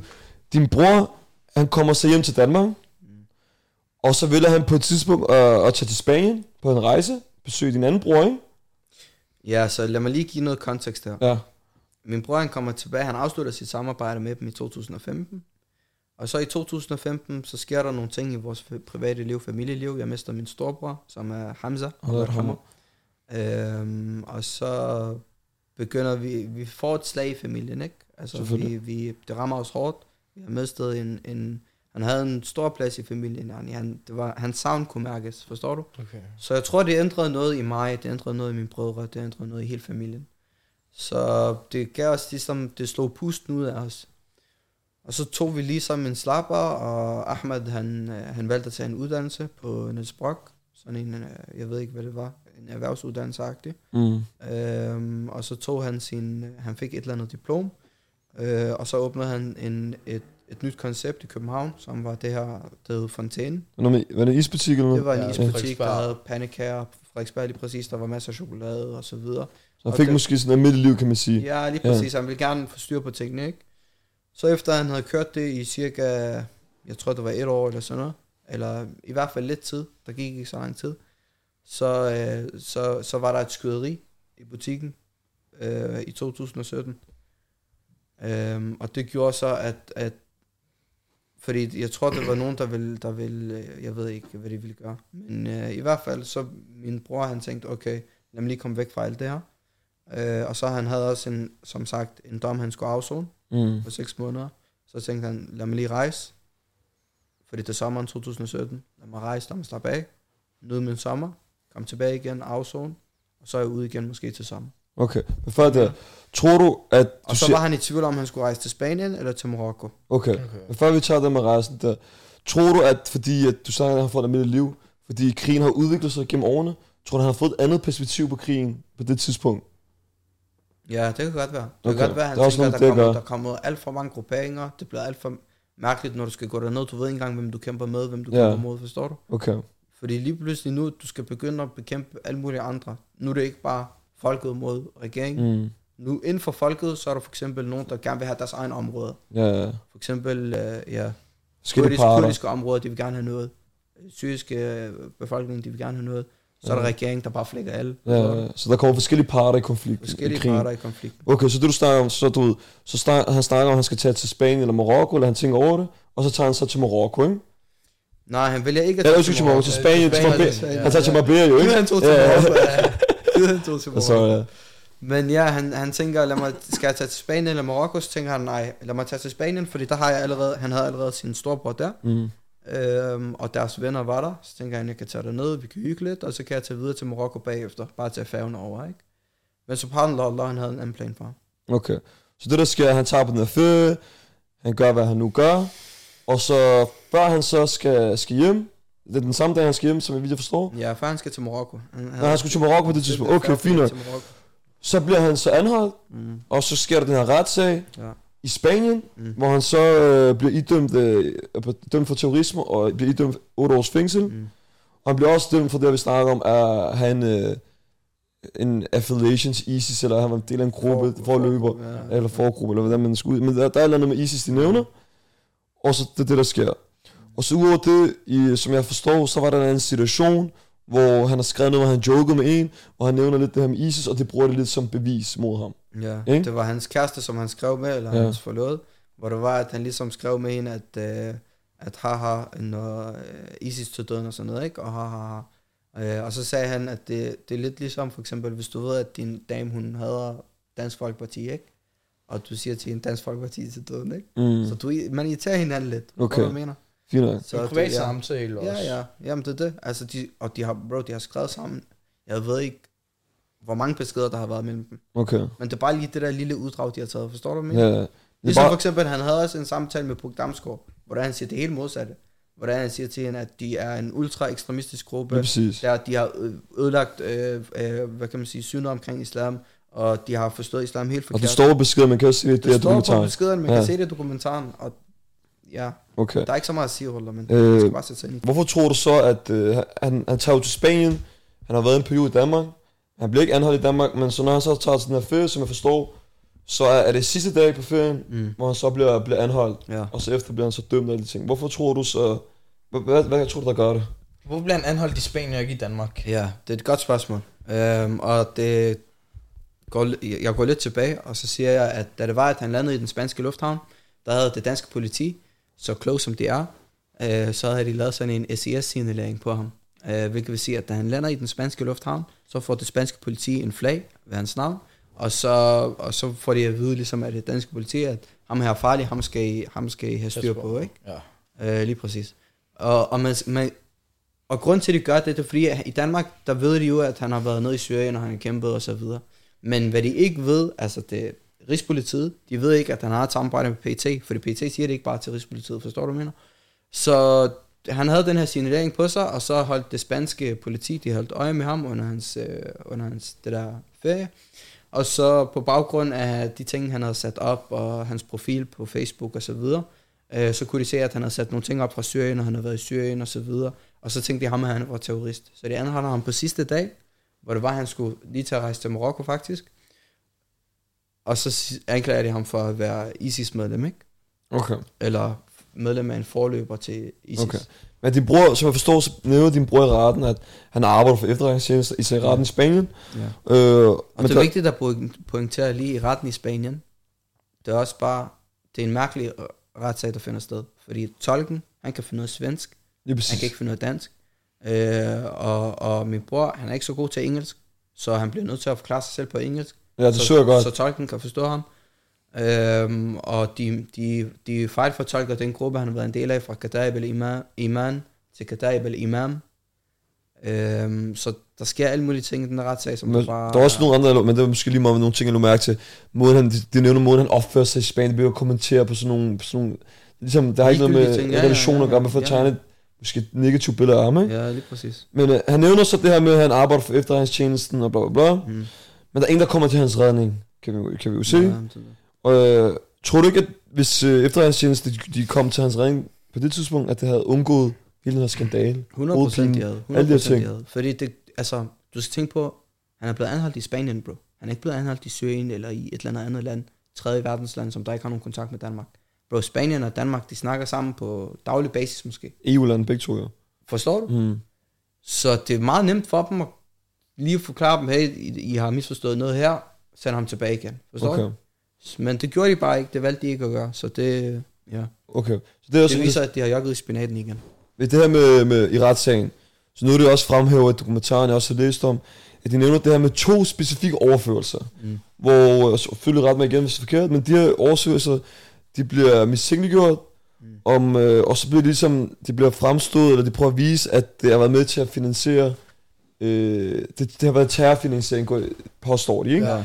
Øh, men det viser sig, at det muligvis er efterretningstjenester, der har sendt dem de her penge. Mm. Øhm, ja, hvad, hvad har du at sige til det? Ja, altså man kan se bare navnene på overførslerne. Der er navnene Jesper Madsen og Michael Poulsen. Mm. Okay. Fortæl mig lige, hvilken Jesper Madsen og hvilken Michael Poulsen er top-tunede ISIS-terrorister, der sender penge til Ahmed, forstår du? Det er i hvert fald ikke noget, man plejer at høre. Lige præcis, lige præcis. At det tyder på, at det er nogle... Det passer egentlig det, han siger. At øh, han har arbejdet for danske efterretningstjenester, og de har så sendt ham de her penge, som han selv nævner. Mm. Det giver mening. Okay, Jesper Madsen, Michael Poulsen, han siger, det har været hans kildefører i PET, eller i FA. Okay, måske skal vi undersøge det. Men det vælger de ikke at gøre. Okay. De vælger ligesom bare at vælge den easy way og sige, der, der har bare været terrorfinansiering, og, og det det. Men er det ikke interessant også, at han lever et almindeligt liv i Danmark? Man kan også blive dømt for terrorisme i Danmark. Ja. Efter at han lever et almindeligt liv, som siger, åbne butikker, der, der sker op ikke noget. Han bliver ikke retsforfulgt på nogen måde. Det er det, der er mærkeligt. Men lige så snart han tager til en udlandsk ferie, Mm. og de vælger at, at dømme ham Så er derovre, han lige og, og han, er jo ikke, han har jo ikke noget med Ja. Spanien at gøre, så. Jamen, det er det. Er da, Ja. Er det måske bevidst, at man vælger at lade sagen gå videre, til at det så er i Spanien, han er, Mm. fordi så er det lidt længere væk, og så kan det måske være en lidt mindre sag, end hvis det var i Danmark, Mm. men han valgte at tage sagen op. Det kan godt være. Det ved jeg ikke. Det skal jeg ikke gøre mig klog på, for det er i sidste ende bare nogle tanker, Ja. som, som vi har. Mm. Fordi vi har ikke noget konkret ja, ja, ja. på at vide, om det egentlig er det. Men vi ved i hvert fald, at han var i Danmark jo. Og han levede i Danmark fra 2015 til 2017, hvor han ikke havde samarbejde med efterretningstjenester. uden problemer. Uden problemer. Der var ikke nogen, der mistænkte ham for at være ISIS-medlem, eller han blev dømt for terrorisme, eller noget Mm. mm. som helst. Han levede et ganske normalt liv. Han fik sig en uddannelse, han åbnede en butik. Han prøvede at få styr på sine ting. Og så valgte han at gå På tage ferie. til ferie til Spanien. Og han har været til Spanien før, i 2014 også. Mm. Okay. Så hvorfor var han ikke terrorist i 2014? Hvorfor var han det først i 2017? Og han var der, hvor lang tid var der? Var, hvor du der, var det en uges tid? I 2014, ja, jeg tror, det var en uges tid. Nej, ikke der hvor han blev øh, anholdt. Da han blev anholdt, jeg tror, han var der, ja, cirka en uge. Det er Det det, ikke det, det er stadig vildt, at man kan have en person i et land i en uge, Ja. og så allerede anholde ham. Du ved, ikke? På sidste dagen, ja. Ja. Men, øh, okay. Ved du så, hvor længe han, han sidder i fængsel i Spanien, før han kom til Danmark? Ja, han sad i... Eller bliver, før han bliver overført til dansk Ja, han fængsel? sad i tre år i Spanien, Okay. før han blev overført til Danmark. Og du skal tænke på, når han sidder i Spanien nu, min bror, han kan ikke spansk. Mm. Min bror, han kender ikke nogen, han har ikke nogen spanske venner i fængslerne. Han kender ikke deres system i Spanien. Han kender ikke deres kultur i Spanien. Han har ikke nogen. Han er 27 år, han kommer i fængsel i Spanien. Han kender ikke nogen som helst. Han ved, han ved ikke, hvordan deres system fungerer på. Mm. Han sidder et års varetægt, altså varetægtsfængslet i et år. Et år. Mm. Under, øh, fordi han sidder efter en særlig paragraf for terrorisme, hvor det er, at de sætter dig i isolationsfængsling. Okay, så ja, Forestil dig Strammer et forhold. år, strammer forhold, og du kommer først for retten i 2018, i sommeren 2018. Så han sidder et helt år, og han er 27, han fylder 28. Der er ikke nogen, der er ved hans side, forstår du? han kan ikke han snakke med alene. nogen, han kender Han ikke snakker nogen. ikke med nogen, han kan ikke snakke dansk med nogen, han er der alene. Han, han prøver at, at, at, at berolige sig selv med, okay, jeg har samarbejdet med de danske efterretningstjenester, jeg siger det bare til dem, og så skal vi nok få løst det her. Okay, Han sidder i et mareridt. Ja. selvfølgelig. Han Giver kender mening. ikke nogen, han kender ikke noget, han, han, har ikke, han har ikke, han har ikke spanske, hvad kan man sige, forbindelser. Ja, du, netværk. Netværk, Noget. ikke noget, bro. Eller ikke taleevne, kan man sige, spansk. Heller ikke taleevner. Du bliver nødt til at kommunikere på en eller anden måde. Mm. Jeg har to Forstår du, mener? hurtige spørgsmål, så. Det ene, blev I bevidst omkring, hvad der skete, da de tog ham til, til sig i Hvad- Spanien? Altså, vidste da, godt det? da han ikke kom hjem fra Spanien af, fik I så at vide, at han er blevet anklaget for terror? Nej. Vi, øh, da de blev... Du tænke på, min bror, han var sammen med min anden bror, og de var sammen med deres venner. Så det var en gruppe. Hele gruppen blev anholdt. Og efter en dag, cirka, eller efter noget tid, jeg tror det gik to-tre dage måske, så fik vi at vide, at de andre blev, var blevet løsladt, men at min bror Ahmed, han stadig var fængslet. Okay. Og så tænkte vi, okay, måske skal de bare lige tjekke nogle ting, og så sender de ham ud efter et par dage også. Ja. Ligesom de havde gjort med de andre. Ja. Så gik det noget tid. Der gik en uge, der gik to uger, der gik tre uger, der gik en måned. Jeg tænkte, hvad sker der her? Det er lang tid. Han kan ja. Ja. ikke bare sidde, de kan ikke bare holde ham sådan her. Så lige pludselig siger de til ham, ja, men vi, øh, du er sigtet for, vi anholder dig, og vi sigter dig for at være øh, en del af terrororganisationen ISIS, ikke? Og så holder de ham indtil 2018, hvor han kommer for, for, en, for en dommer. Okay, vildt nok. Og så mit andet spørgsmål er, har du fået at vide omkring den måde, han er blevet behandlet på derinde? Fordi af hvad jeg hører, så når der er, der er en, der er blevet anklaget for terror, så kan det godt være, at politiet i det land, det nu er, han er blevet anklaget for, kan behandle personen lidt grovere, end de vil behandle andre.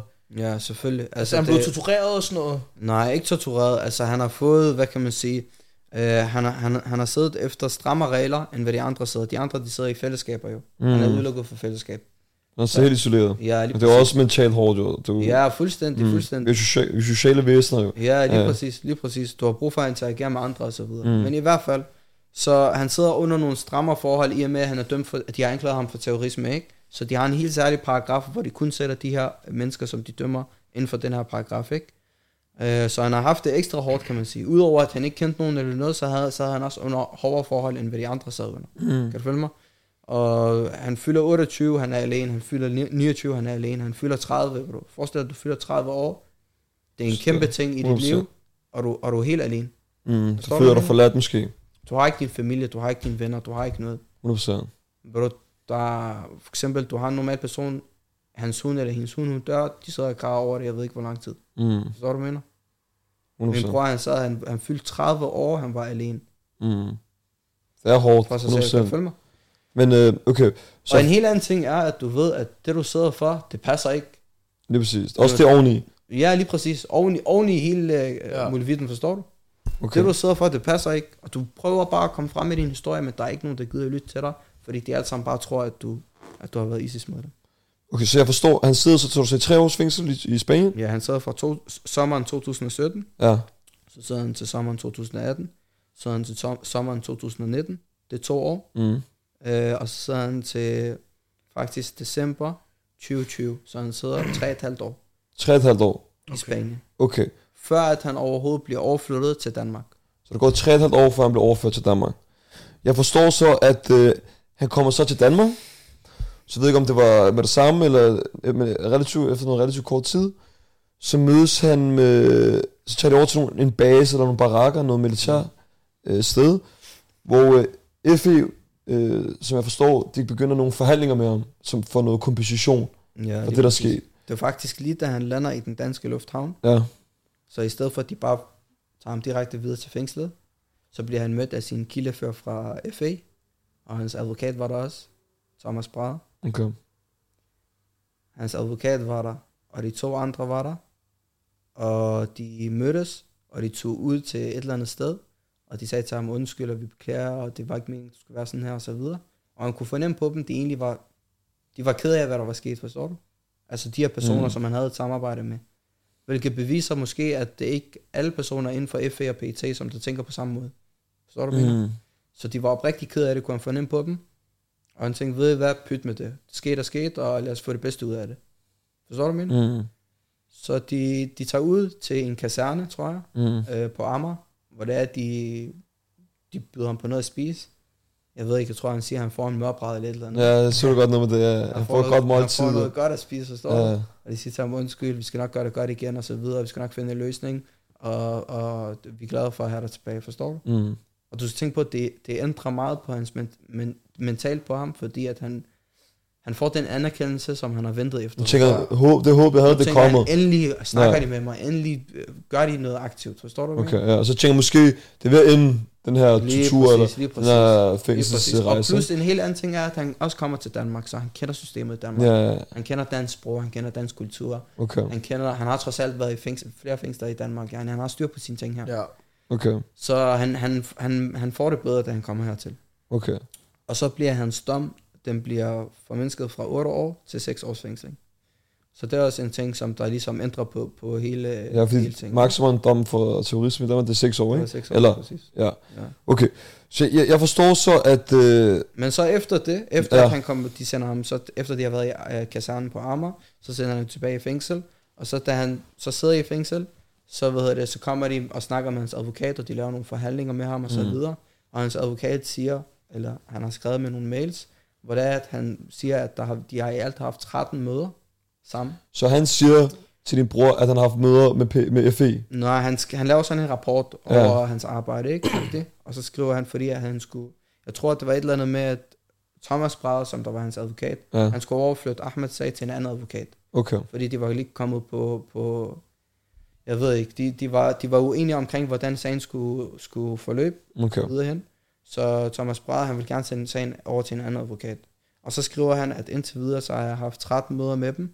Så han- hans, Hans advokat har siddet 13 så gange din sammen brors med PET og advokat har FE. mødtes 13 gange med FE. 13 gange Okay. med efterretningstjenesterne har han Ja. siddet med dem, og, han har, og de har prøvet at forhandle et forlig, som de skulle lave med hinanden. Og jeg hørte, der var noget, de prøvede at få noget 11 millioner, og, men de kom ned og prøvede at tilbyde 3 millioner. Var det ikke noget, der, sagde ja, dokumentaren, noget, synes jeg? det, altså Ja. Ahmads krav var på de 11 millioner. Ja, men de tilbød deres- 13, de- 3 de- undskyld. Ja. Ja, de ville kun give 3. Okay, Så, det, så der var lidt uenigheder der, ikke? ja. Men bro, det i sig selv, at du sidder 13 gange sammen med en person, som der er anklaget for terrorisme, Ja. Og som der påstår, at han har været agent for Det, efterretningstjenester. det, det, det, er jeg gerne Siger det ikke lidt omkring hele situationen? 100 procent. Det er også det, vi kommer ind på. Ja. Fordi det, der sker, er så, jeg forstår, så din, øh, Ahmed, din bror, han, øh, han begynder at tænke, okay, han får et håb.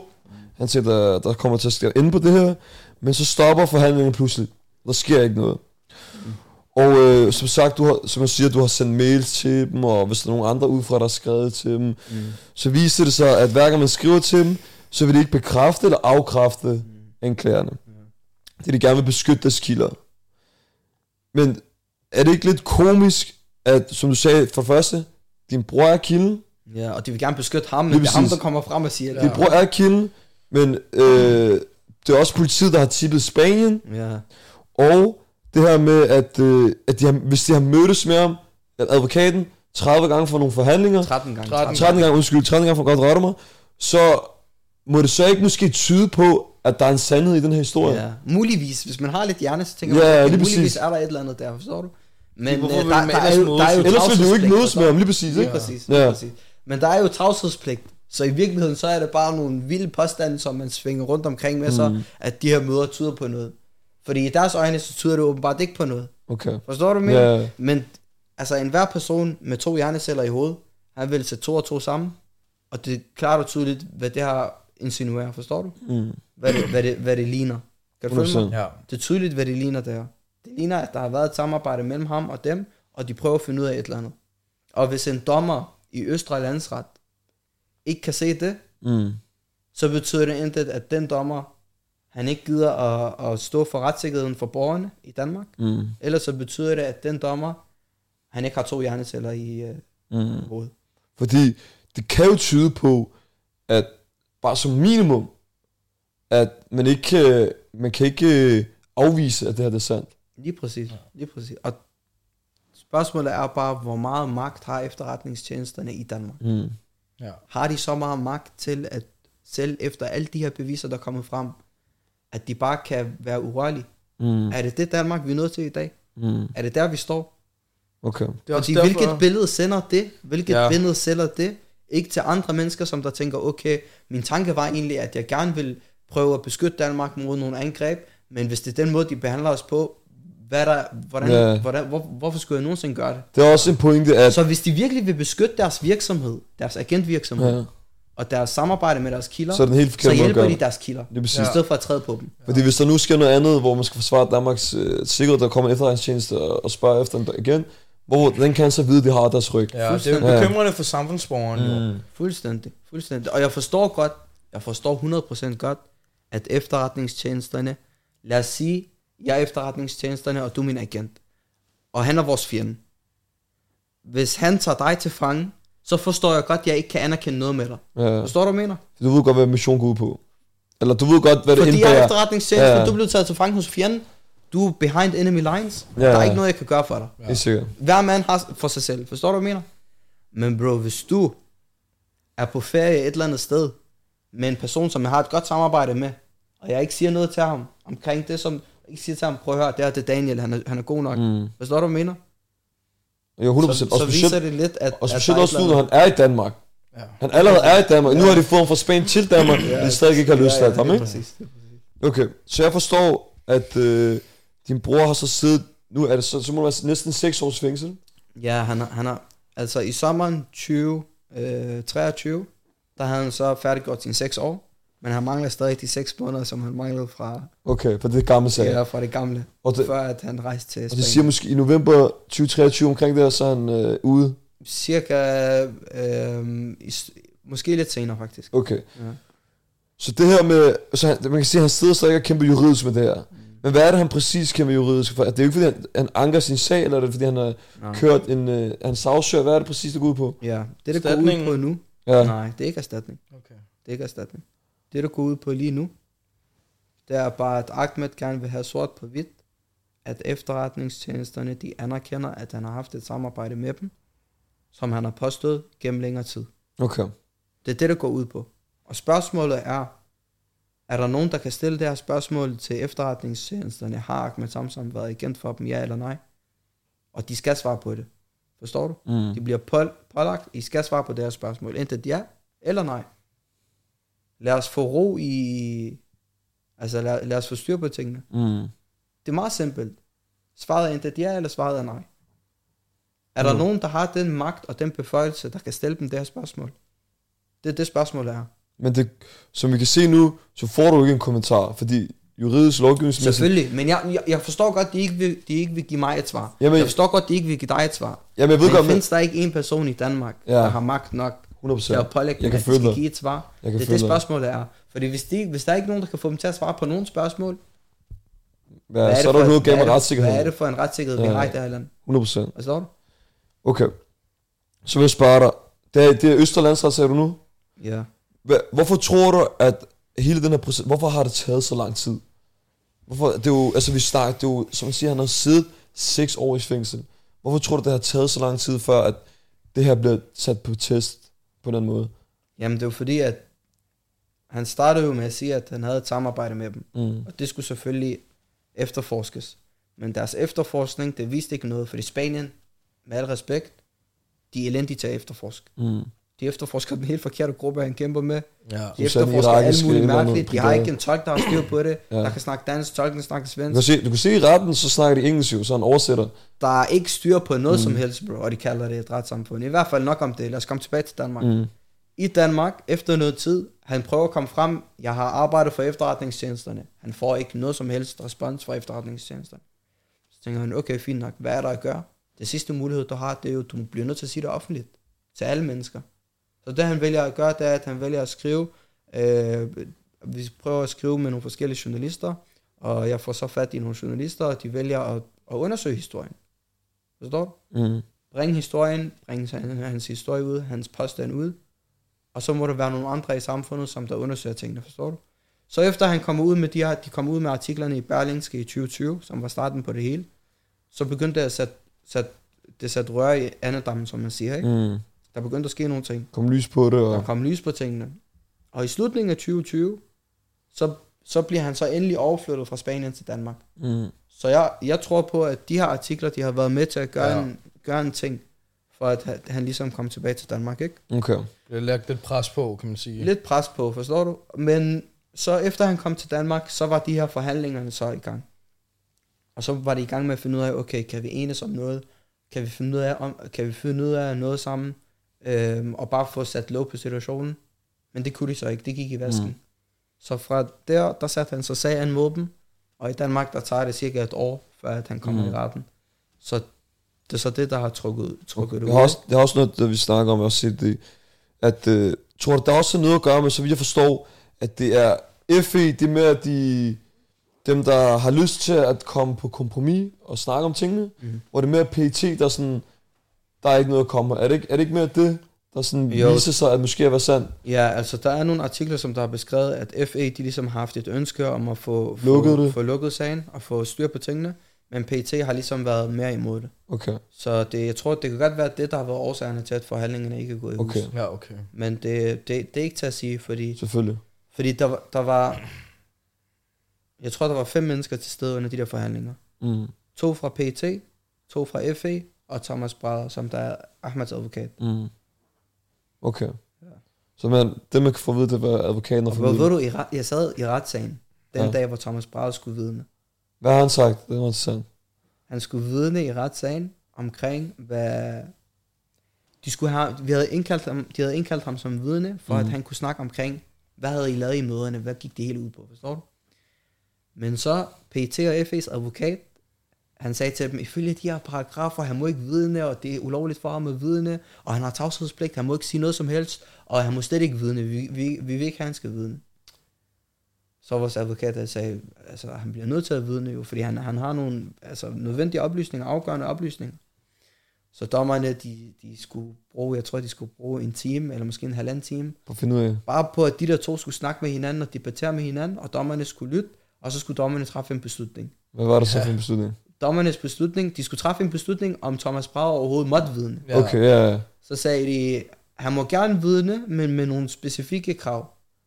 Kan som er, at han opretholder tavshedspligten, eller, eller som det er, at han må selv vurdere, hvor det er, at hans tavshedspligt går, forstår du? okay.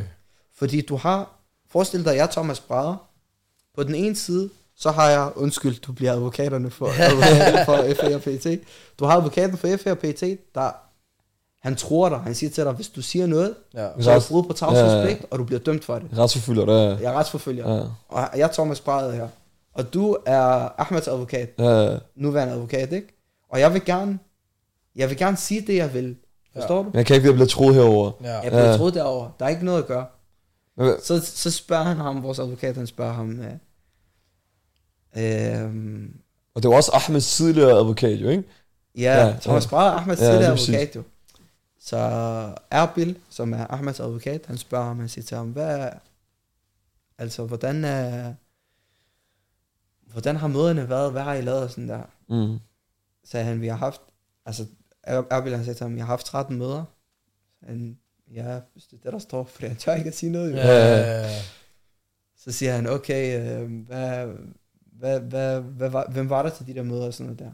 Så var der et eller andet, der kom frem med, at det var PT og FE, der var til møderne. Det fik man så stedfæstet, ikke? På en eller anden måde. Okay, så der har man stedfast, okay. Okay. Ja, men stedfæstet det var, fordi du tænkte på, at han havde også sendt brev, Thomas Brader. Ja, Og det, Okay. det an, an- angår i, i, indgår i bevismaterialet. okay. Og i de brev, der står der, beløbet er nu på det her, det her, det her. Vi har talt om, Okay. vi har ikke talt om det der, men han Så der er ligesom bevis nogle for det. krav. Der er Ja. bevis for, Ja. at de har haft møder. Vi har haft 13 møder, vi har haft dit, vi har haft dat.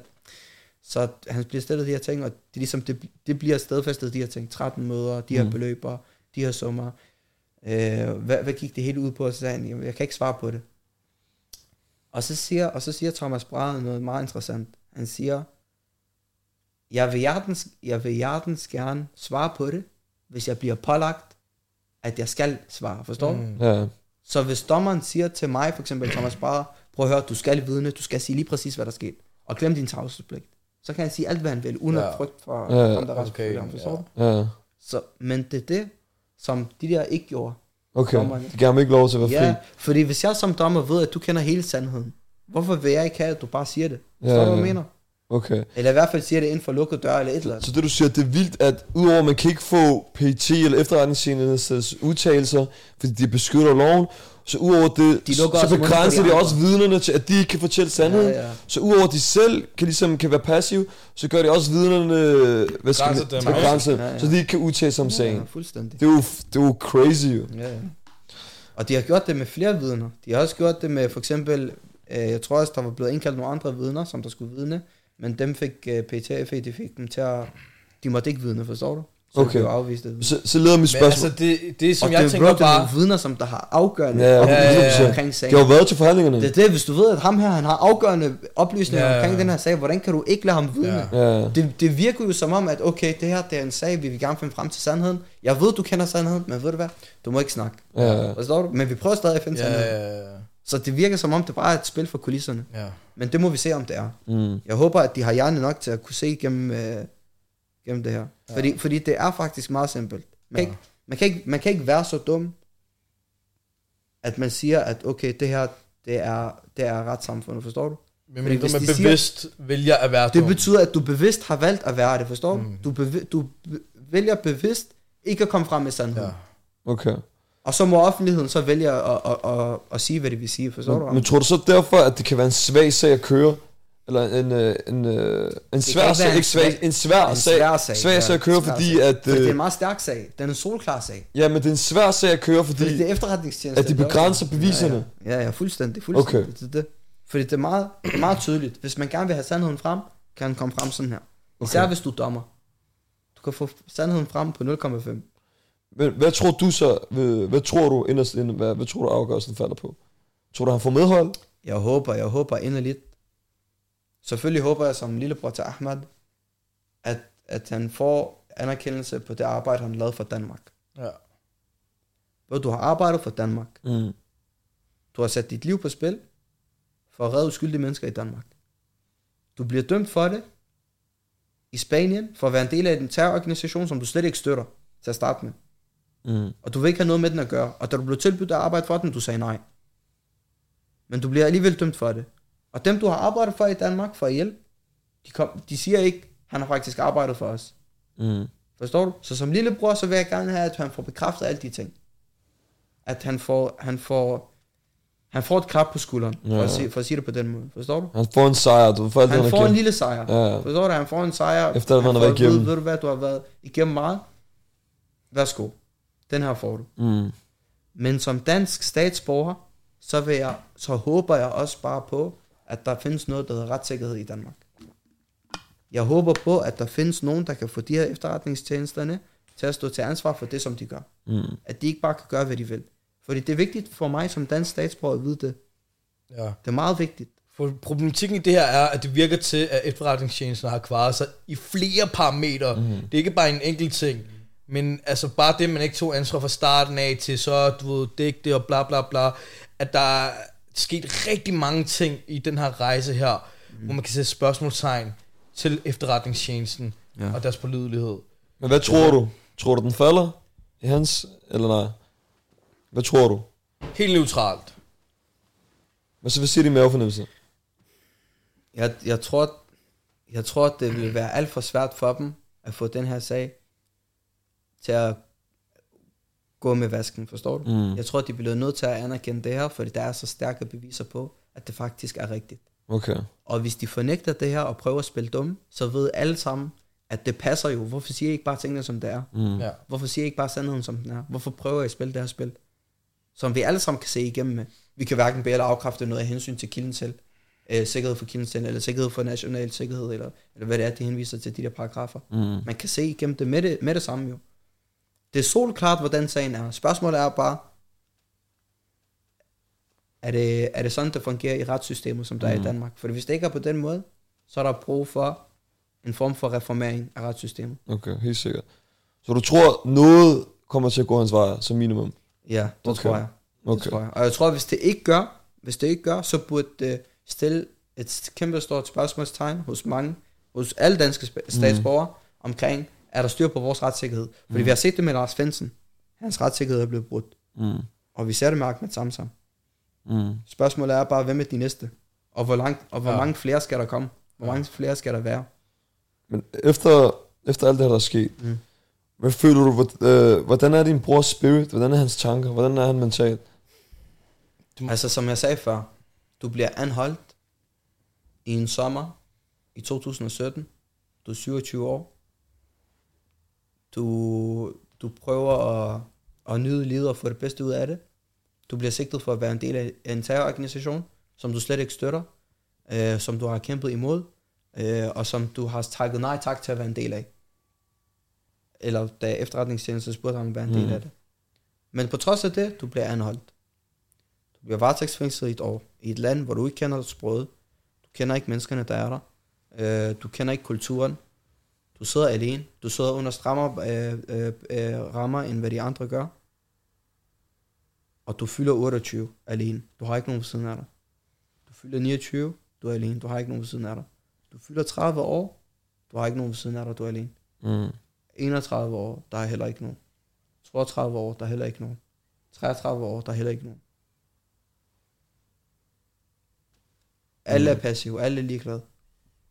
Men du har, du har haft, du har sat dit liv på spil, for at du kan hjælpe andre mennesker. Mm. Og når det kommer til dig selv, så er der ikke nogen, der rører en lille finger for, for at gøre det. Mm. Forstår du, hvad Så jeg du tror, det har påvirket mentalt? Selvfølgelig har det påvirket Okay. ham. Seks år af dit liv er blevet taget for noget, som ikke passer. Ja. Mm.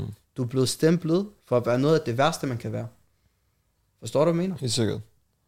Men får stempel... Din hvis- families liv er blevet ændret, jo dit ikke- liv er blevet Det er ændret. jo ikke en normal dom, når man får en... det er ikke normalt Så dom. man bliver jo Det er ikke stemplet, normalt ikke? dom. 100%. Du bliver stemplet som noget. Folk sviner dig til, bro. Mm. Med god ret selvfølgelig. Folk tror, han er en, en terrorist. De sviner ham til. Jeg kan godt forstå det. Men det tager hårdt på en, som der ikke har været det. 100%. Som der har kæmpet imod det. Og du kommer også lidt selv ind på det. Men hvordan har det påvirket jer som familie? Mm. Altså, har folk, der har kendt jer, har de ændret adfærd? Har folk sagt noget? Altså, en ting er, at du ikke får lov til at se din bror, mm. men din omgangskreds, hvordan kan du komme lidt mere ind på, hvordan det påvirker dig specifikt først Ja. og fremmest? Selvfølgelig. Altså, jeg kan, jeg kan sige, at alhamdulillah, min omgangskreds, takket være Gud, de kender mig. De kender min familie, de kender vores kerneværdier, de, kender, de ved, hvem vi er, de ved, hvordan vi opfører os, de ved, hvilke ting vi står for, de ved, hvad vi kæmper mod, de ved, hvad vi kæmper for. Så for dem har det ikke betydet så meget, hvad der er blevet omtalt af ham under retssagene, eller i medierne, eller så videre. Men det, der har betydet meget, det er i den anmeldte befolkning, som der ikke kender mig. De kender ikke min familie. De ved ikke, hvem vi er. Det eneste, de ved, det er det, de læser i nyhederne. Mm. Det er det, de ser i medierne. Og på det tidspunkt, der var det, de så i medierne, det var ISIS. Det var ISIS. Det var terrorister. meget negativt. Det var meget negativt. Det var virkelig negativt. Virkelig, virkelig negativt var det. Mm. Og det ændrede selvfølgelig familiens liv, fordi at man, du får, dit efternavn bliver kendt med noget, som der, Har negativ diskurs, eller der er aftryk, som der har negative Ja. sammenligninger. Forstår Ja, du? lige præcis. Ja. Hver gang der er nogen, der hører dit navn, de tænker negativt. Kan du Der er en, ja, lige præcis. Der er ikke så mange, der hedder Samsam. Lige præcis. Ja, der er ikke så meget. Ja, så når, når, når man hører det navn, så husker man ligesom, hvad, der, hvad, der, hvad man har læst om det, eller set om det, eller hørt om det. Ja. Men alhamdulillah, Allah er kommet ud med, med sandheden. Det, kommer ud, det er blevet offentligt nu. Jeg tør slet ikke tænke på, hvordan det havde været, hvis det var, at, at Ahmed ikke engang har kunne, har kunne komme frem med sin historie. Ja. Alhamdulillah, nu han er kommet frem med sin historie. Folk ved, okay, han påstår det her, forstår du? Der kommer beviser. Selvom det er en påståelse, men der er kommet beviser, alhamdulillah. Mm. Det er blevet mere og mere, øh, hvad kan man sige, Ligesom tallerkenen har vendt sig, måske, tallerkenen har vendet sig. Ja. Men vil du så ikke sige, at nu, Og det viser bare, at man skal ikke dømme en person for hurtigt. 100%, Men hvad vil du sige? vil du så ikke sige måske, at måske, at nu, at medierne sådan er mere på jeres side, eller det, det vender sig til noget mere positivt, altså de... de Medierne er kommet frem med sandheden, vil jeg Ja. sige. Det er ikke fordi, de er på vores side eller på Ja, jeg ved deres godt, men det har, det Medierne er kommet frem med sandheden. har haft en, øh, en mere positiv effekt for Ja, dem, selvfølgelig har det haft en positiv effekt for os, fordi øh, nu, lad mig, lad mig sætte det på den her måde, nu, selvom lige meget hvad Østre Landsret eller Højesteret kommer frem til, så ved folk i bund og grund, at sagen den er solklar. Den, der, den kræver ikke to mennesker, der skal snakke om det. Der er klare beviser på, hvad der er op og ned i den her sag. Så medierne har gjort deres arbejde på den måde, hvor det er, at de har, de har kommet frem med min brors historie, og givet ham hans tid, og givet ham hans historie at komme ud med, og givet ham hans, øh, hans stemme. Forstår du, hvad? Det er dokumentar, det er jo landsdækkende, ikke? Lige præcis. Mm. Mm. Og, og der, får man, der får han ligesom mulighed for at udfolde sig. Han får mulighed for at sige, hvad der egentlig er sket. I stedet for, at der bare er hele tiden er nogen, der skal sige tingene om ham. Mm. Uden at han selv kan sige, hvad der er sket. Forstår du? 100%. Så det, det har vist, at, at lige meget hvad retten finder frem til, så ved folk, hvad der passer. Mm. Hvad der er det rigtige. Ja. Men nu må vi bare se, om det rent juridisk fungerer på samme måde. Om der er nogen, der kan få dem til at stå til ansvar for det, de har lavet. ja. Og det bliver spændende at se. Hvad hedder det? Jeg ved ikke helt, om vi kom ind på det i samtalen her, men øh, en ting, som vi også er bevidst omkring, det er, at øh, du har jo været i kontakt med Ahmed Samsam. Mm. Du har jo snakket med ham direkte selv. Mm. Så, altså, din forståelse af hele sagen kommer jo fra hans kilde. Mm. Men hvordan har du ellers opfattet tingene? Altså, hvor har du fået informationerne fra og det ja. hele? Altså, man kan sige, at udover at Ahmad har, jeg har snakket med ham, så har jeg også fulgt med i nyhederne og i medierne. Og de ting, de er kommet frem med der, det er nogle ting, som der har overbevist mig omkring, at han har samarbejdet med efterretningstjenesterne.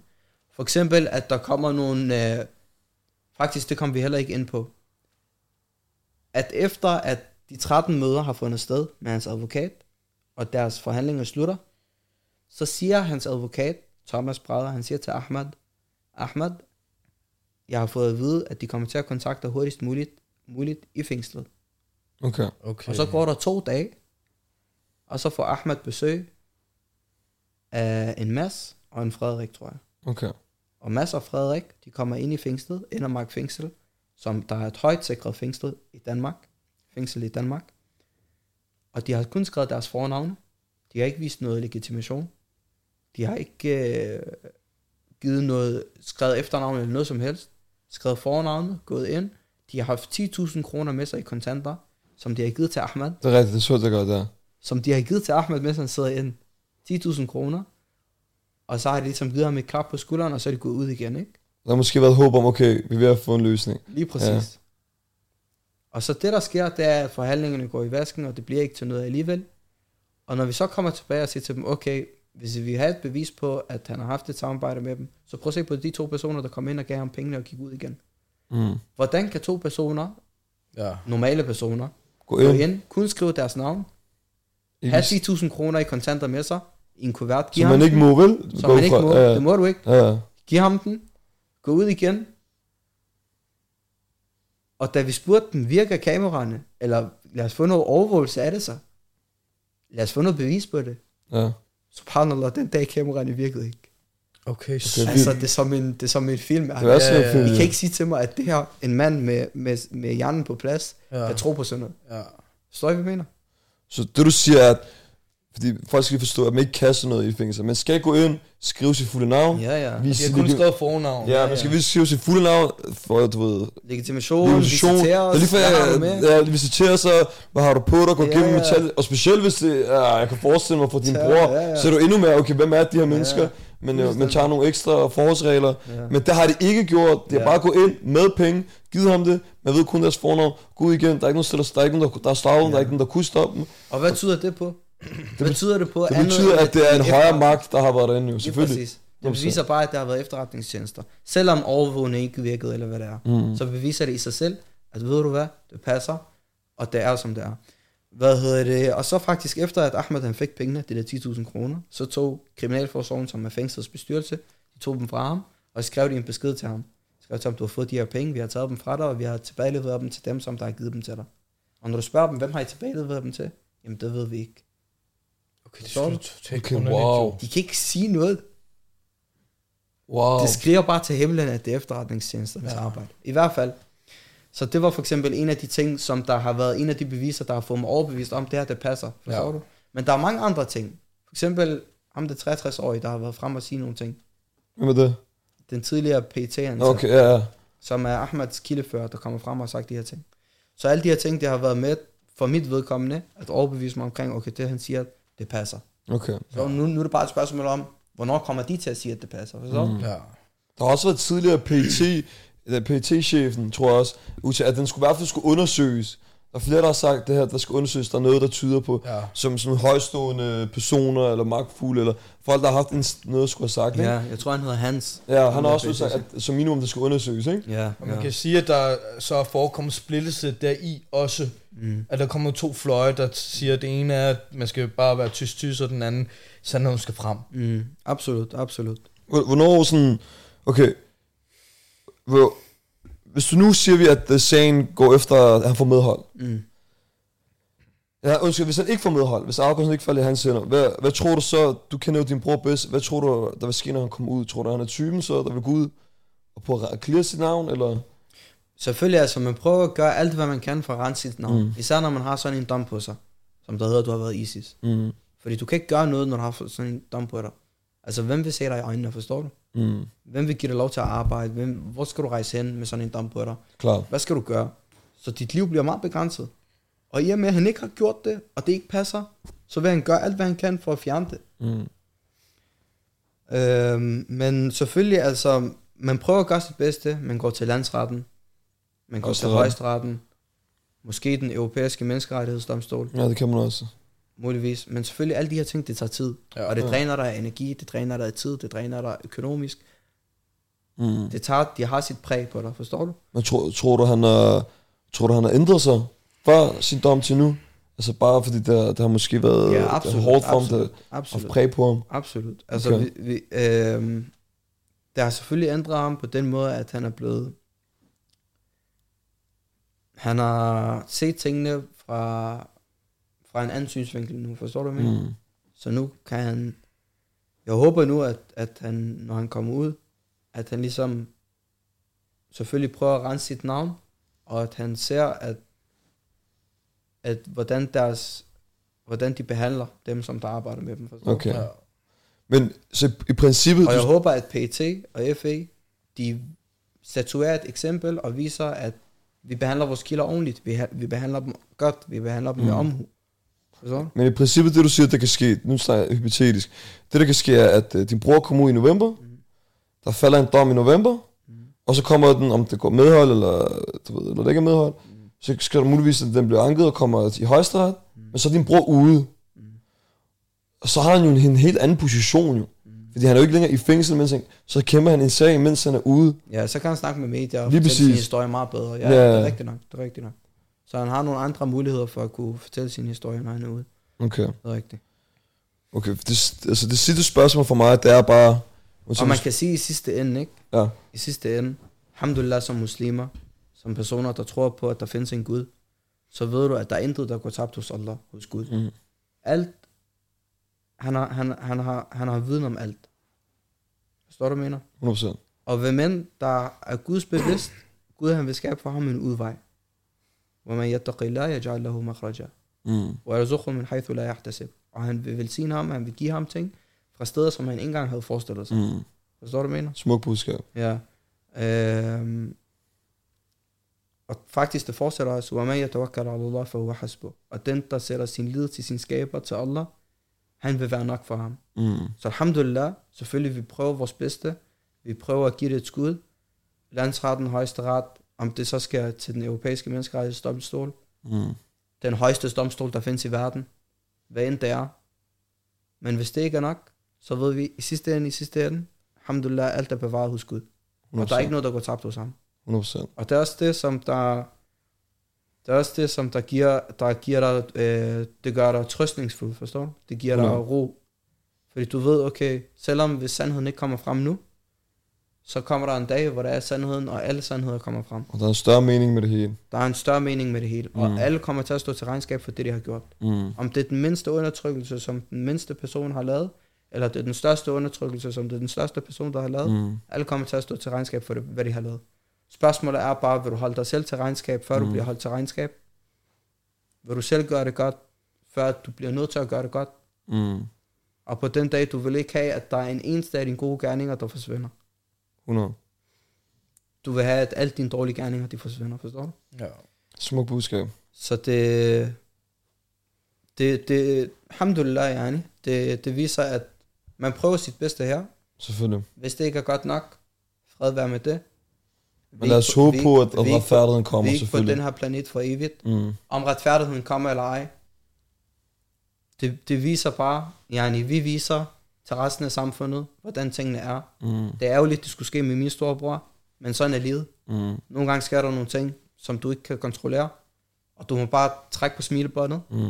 og håbe på det bedste. 100%. Kan du følge mig? Men man kan selvfølgelig håbe på, at det her, den her sag med din bror, at det bliver et eksempel på, hvordan måske tingene kan ændre sig, eller man ved, at sådan nogle ting kan forekomme, Mm. og det måske kan ændre det juridiske, alt det her med juridisk retfærdighed, det måske ændrer sig. Ja. Det må man Det håbe håber på, vi. Det selvfølgelig. håber vi, inshallah. Og så er det bare selvfølgelig beklageligt, at det skulle gå ud over din brors liv, ikke? Ja, det er rigtigt. Men, men alhamdulillah, min bror han er stærk. Øhm, og det er Allah, der har valgt ham, at, han, at det lige præcis skulle være ham. Mm. Forstår du, hvad jeg mener? Ja. Måske budskabet med det hele skulle være, at det var ham, der skal gå igennem alt det der. Han skulle have haft et samarbejde med dem. Og deres samarbejde skulle slutte. Og han skulle blive fængslet for deres samarbejde, og det hele skulle komme frem. Og alle skulle vide, hvordan det egentlig var. Hvordan sandheden Mm. er. Så det ikke sker med andre mennesker. 100%. Så han bliver brugt som et eksempel for de andre. Forstår du, hvad mener? Som sagt, der er en mening med det. Lige præcis, Ja. ja. lige præcis. Og hvordan den mening er helt præcis, man ved det ikke. 100%. Det kan være, det er på den måde, det kan være, der er en anden mening med det. Men i sidste ende, vi siger alhamdulillah, vi 100%. sætter vores lid til vores skaber, og vi siger, ja, og vi, ta- vi, vi er taknemmelige for alt det, der sker for os. 100. For at konkludere fra min egen side af, synes jeg bare, at det er så sindssygt, at når der er så klokkeklare beviser, Mm. først og fremmest, at der, man vurderer en dom på baggrund af en sms, der var blevet sendt til en privatperson, og så derfor siger, okay, vedkommende er associeret med ISIS, men at man ved, at, at efterretningstjenesten har holdt møder, og bla bla bla, altså, du ved, der er så mange beviser, at stadig, at man kan fratage sig seks års af en persons liv, mm. påvirke en familie, virkeligheden associeres med terror, mm. at hvordan man kan tillade det i et samfund som Danmark, synes jeg er skræmmende. Også bare vildt med processen i forhold til, hvordan øh, P- eller efterretningstjenester ikke har krav på, eller de skal ikke udtale sig, og de kan begrænse andres udtalelser. Det betyder, okay, så hvis du er i, i du har jogget i den, så du kan være passiv, Ja. ja. men jeg så, du joggede i den, Ja. ja. og jeg skal også nødt til at blive passiv. Ja. Ikke? Altså, det, er jo, det er jo vildt jo, så hvem skal så sige noget? Det er rigtigt. Så kan du, så i sidste ende, så kan man bare underlægge alle bevi- beviser jo, sige, begrænser alt. Fuldstændig. Hvordan kan man så rense Og det er det, der ikke må ske. Hvad Det er det, der, det er det, der ikke må ske. Ja, lige præcis. Det er det, som man skal prøve at kæmpe imod. Og det er det, vi prøver at kæmpe imod, men 100%. ja. Vi, øh, Så vi hopper over tænker, til de, de fem hurtige? Ja, vi har et øh, koncept i, i vores podcast, hvor vi stiller fem hurtige øh, sandt eller falsk spørgsmål, måske lige en ekstra eller to. Øh, det finder vi lige ud af. Men øh, du skal bare svare sandt eller falsk, gerne gå hurtigt. Mm. Bare et statement. Normalt, så hvis du gerne vil uddybe, så skal du også have lov til det. 100%. Og Det er jo en særlig episode, det her jo. Normalt så plejer vi også at gøre det lidt komisk, men i den her adledning, så er det ikke øh, komisk. Vi vil gerne øh, gøre, have noget substans i det, ikke? Mm. Ja. Absolut, absolut. Okay, så den første hedder, din bror Ahmed Samsam har været agent for PET og FE. Sandt. Sandt. Din bror Ahmed Samsam er imod ideologien, som fremføres af ISIS og andre lignende organisationer. Sandt. Sandt. Din bror Ahmed Samsam har været ude for justitsmord. Mord. Sandt. Din bror Ahmed Samsam vinder sin sag. Dobbelt sandt. Dobbelt Dobbelt sandt. okay. Har denne sag påvirket efterretningstjenesternes pålidelighed? Sandt. Sandt. Den her sag har påvirket jeres familie negativt. Sandt. Sandt. Okay. Det var de afsluttende ord. Hvad hedder det? Var det. Og jeg tror, vi kan også mærke energien her i rummet, og jeg tror, at seerne derude også kan se, hvad der er sort, hvad der er hvidt. Mm. Men øh, lad os håbe, at øh, retfærdigheden møder sin vej. Og, 100%. og ikke kun for din bror, ikke kun for dig, men også for mig, også for Daniel, mm. også for alle andre, der der bliver kastet ud i det her, fordi det er jo sindssygt at tænke på, at man sætter sit liv på spil for at hjælpe Danmark, danskerne, men klart. så bliver kastet i bålet på den her Bare måde. efterladt, ikke? Ja. Så øh, Jeg tror på det, at det bliver det er et eksempel, som desværre var rigtig negativt, men et eksempel på, der kan skabe mere positivt i Det fremtiden kan for, rets, bedre. Ja. for retssystemet. 100%. Og bare så vi ved, at det her ikke kan ske igen. Men også for folk derude, at man skal tage ansvar, når der sker sådan noget her. Så 100%. råb højt om det, fordi vi kan ikke tillade det her. Fordi det kunne have været min bror, det kunne have været din bror, det kunne have været hvem som helst. Det er rigtigt. Så, 100%. øhm, men der er lige en ting, som jeg håber, at øh, du vil hoppe med på. Det er, at vi har en tradition her på Gadens Parlament, at øh, hver gæst, vi har, øh, skriver en øh, lille autograf på en trøje, som Mm. minde for, øh, Jeg har været her. At I har været her, mm. og bare for at huske, huske det til, når det er engang, vi er færdige med sæsonen, at vi også har haft den her særlige episode. Mm. Så hvis du selvfølgelig har lyst til det, så vil vi rigtig gerne have... Du skal, du skal presse lidt hårdt med tusind, den er ikke Ja, særlig god, desværre. Det er Og hvor du vil. Bare når du skal, så bare tryk den skulle have købt en hvid t-shirt, ikke en sort. Osama, jeg vil bare lige sige øh, tusind tak, fordi du gad at komme og besøge vores studie og fortælle din historie. Øh, vi finder meget ære i, fordi vi skal være helt ærlige. Selv tak, det er mig, der takker. Nej, helt klart. Men Takker. altså, jeg har hørt lidt om sagen, mm. men så detaljeret havde jeg ikke en forståelse af det. Mm. Og du ved, det tegner bare et sindssygt billede, og det sætter rigtig mange spørgsmålstegn ved rigtig mange 100%. ting. Så vi vil gerne sige tak, fordi du gad at tage Tusind din tak. tid ud. Og, øh, så tak håber for, at I gav mig tiden, og I gav mig muligheden, og I Det- gav mig det- platformen. Det er tankevægtigt, fordi jeg har hørt den her sag meget tidligt, altså før måske de fleste. Mm. Og, og du ved, dengang så, så tænkte man, man hørte, hvad der var sket. Hvordan tænkte du egentlig, da du hørte den for første gang? Først, ja, jeg var, der var en af mine venner, vi var i skole, og så sagde han det til mig, har du hørt det? Og så viste mig en Facebook-profil, og det var, vi snakker om, vi fandt ud af, at det var måske dig, der skrev opslaget. Mm. Og du ved, man hører så mange rygter og myter, du ved, så umiddelbart, så tænker jeg bare, jeg ved ikke, jeg ved ikke, hvad jeg skal tage stilling til. Om det er rigtigt eller ej, hvad ved jeg, du ved. Jeg tænker, det lyder lidt for crazy til at På være det sandt. tidspunkt, der var det kun hans egen påstand jo. Der var ikke noget. Lige præcis. Så der var ikke noget, der kunne bevises. Det var bare sådan... Det, må, det lyder alt for crazy til at være sandt. Som om Danmark har sendt en dernede, og så kommer han hjem og tænker, han prøver bare at redde sig selv eller eller andet. Ja, ja, men du ved, med mange ting, når du hører noget, der bliver 100%. sat sammen med noget, så tænker man, okay, der må være lidt sandhed i det. Ja, ja. Der må være, han må i det mindste have mødtes med ISIS eller et eller andet, Ja, ja. som er en farlig tanke at have. Lige præcis. Du Men det er der må være noget i det. Og det, det, jeg synes, der er fedt, det er, jeg tror det, jeg ved ikke, om det er rigtigt, men jeg tror, det er første gang, at historien bliver fortalt af nogen, som bør fortælle historien. 100%. Ikke en, en eller anden journalist, ikke en eller anden, et, et noget DR eller et eller andet, men vi hører fra dig, der har været i det, der er blevet påvirket i det, der er 100%. familie i det. Og så har jeg så fulgt med og læst op på tingene, så også dokumentaren. Og så tænker jeg, ved du hvad, vi skal ham herinde. Vi skal høre fra punkt til prik, fordi nummer et, så er det vigtigt, at det kommer, det bliver, der kommer lys på det, der, folk skal vide, hvad der sker. Men også for mit eget, du ved, jeg også gerne, der er måske nogle detaljer, jeg ikke vidste om, som du også har nævnt, alt det der med, bare for eksempel det her med advokat, det er sådan helt tankevægtigt, at han har mødtes med dem 13 gange, og der, er- der er beviser på det, og han, hans udtalelse bliver begrænset. Det viser bare, hvor vildt det er, men også, at jeg har fået noget endnu mere tankevækkende, ikke? Det, det, det, er bare vildt, synes jeg. Derfor vil jeg, vil vi sige, altså jeg vil sige i hvert fald tusind tak for, at du kom. Det er virkelig en ære. Og øh, ja, det, jeg er ked af, hvad der skete. Og håber, at retfærdigheden kommer. Og øh, hvis der sker noget i fremtiden, så er du selvfølgelig altid komme forbi igen. Tak Og det går på det. Tak skal du have. Tusind tak. Det betyder meget. Tak for, tak for tiden. Og tak for platformen. Og tak til dig. Selvfølgelig. Og alle held og lykke med.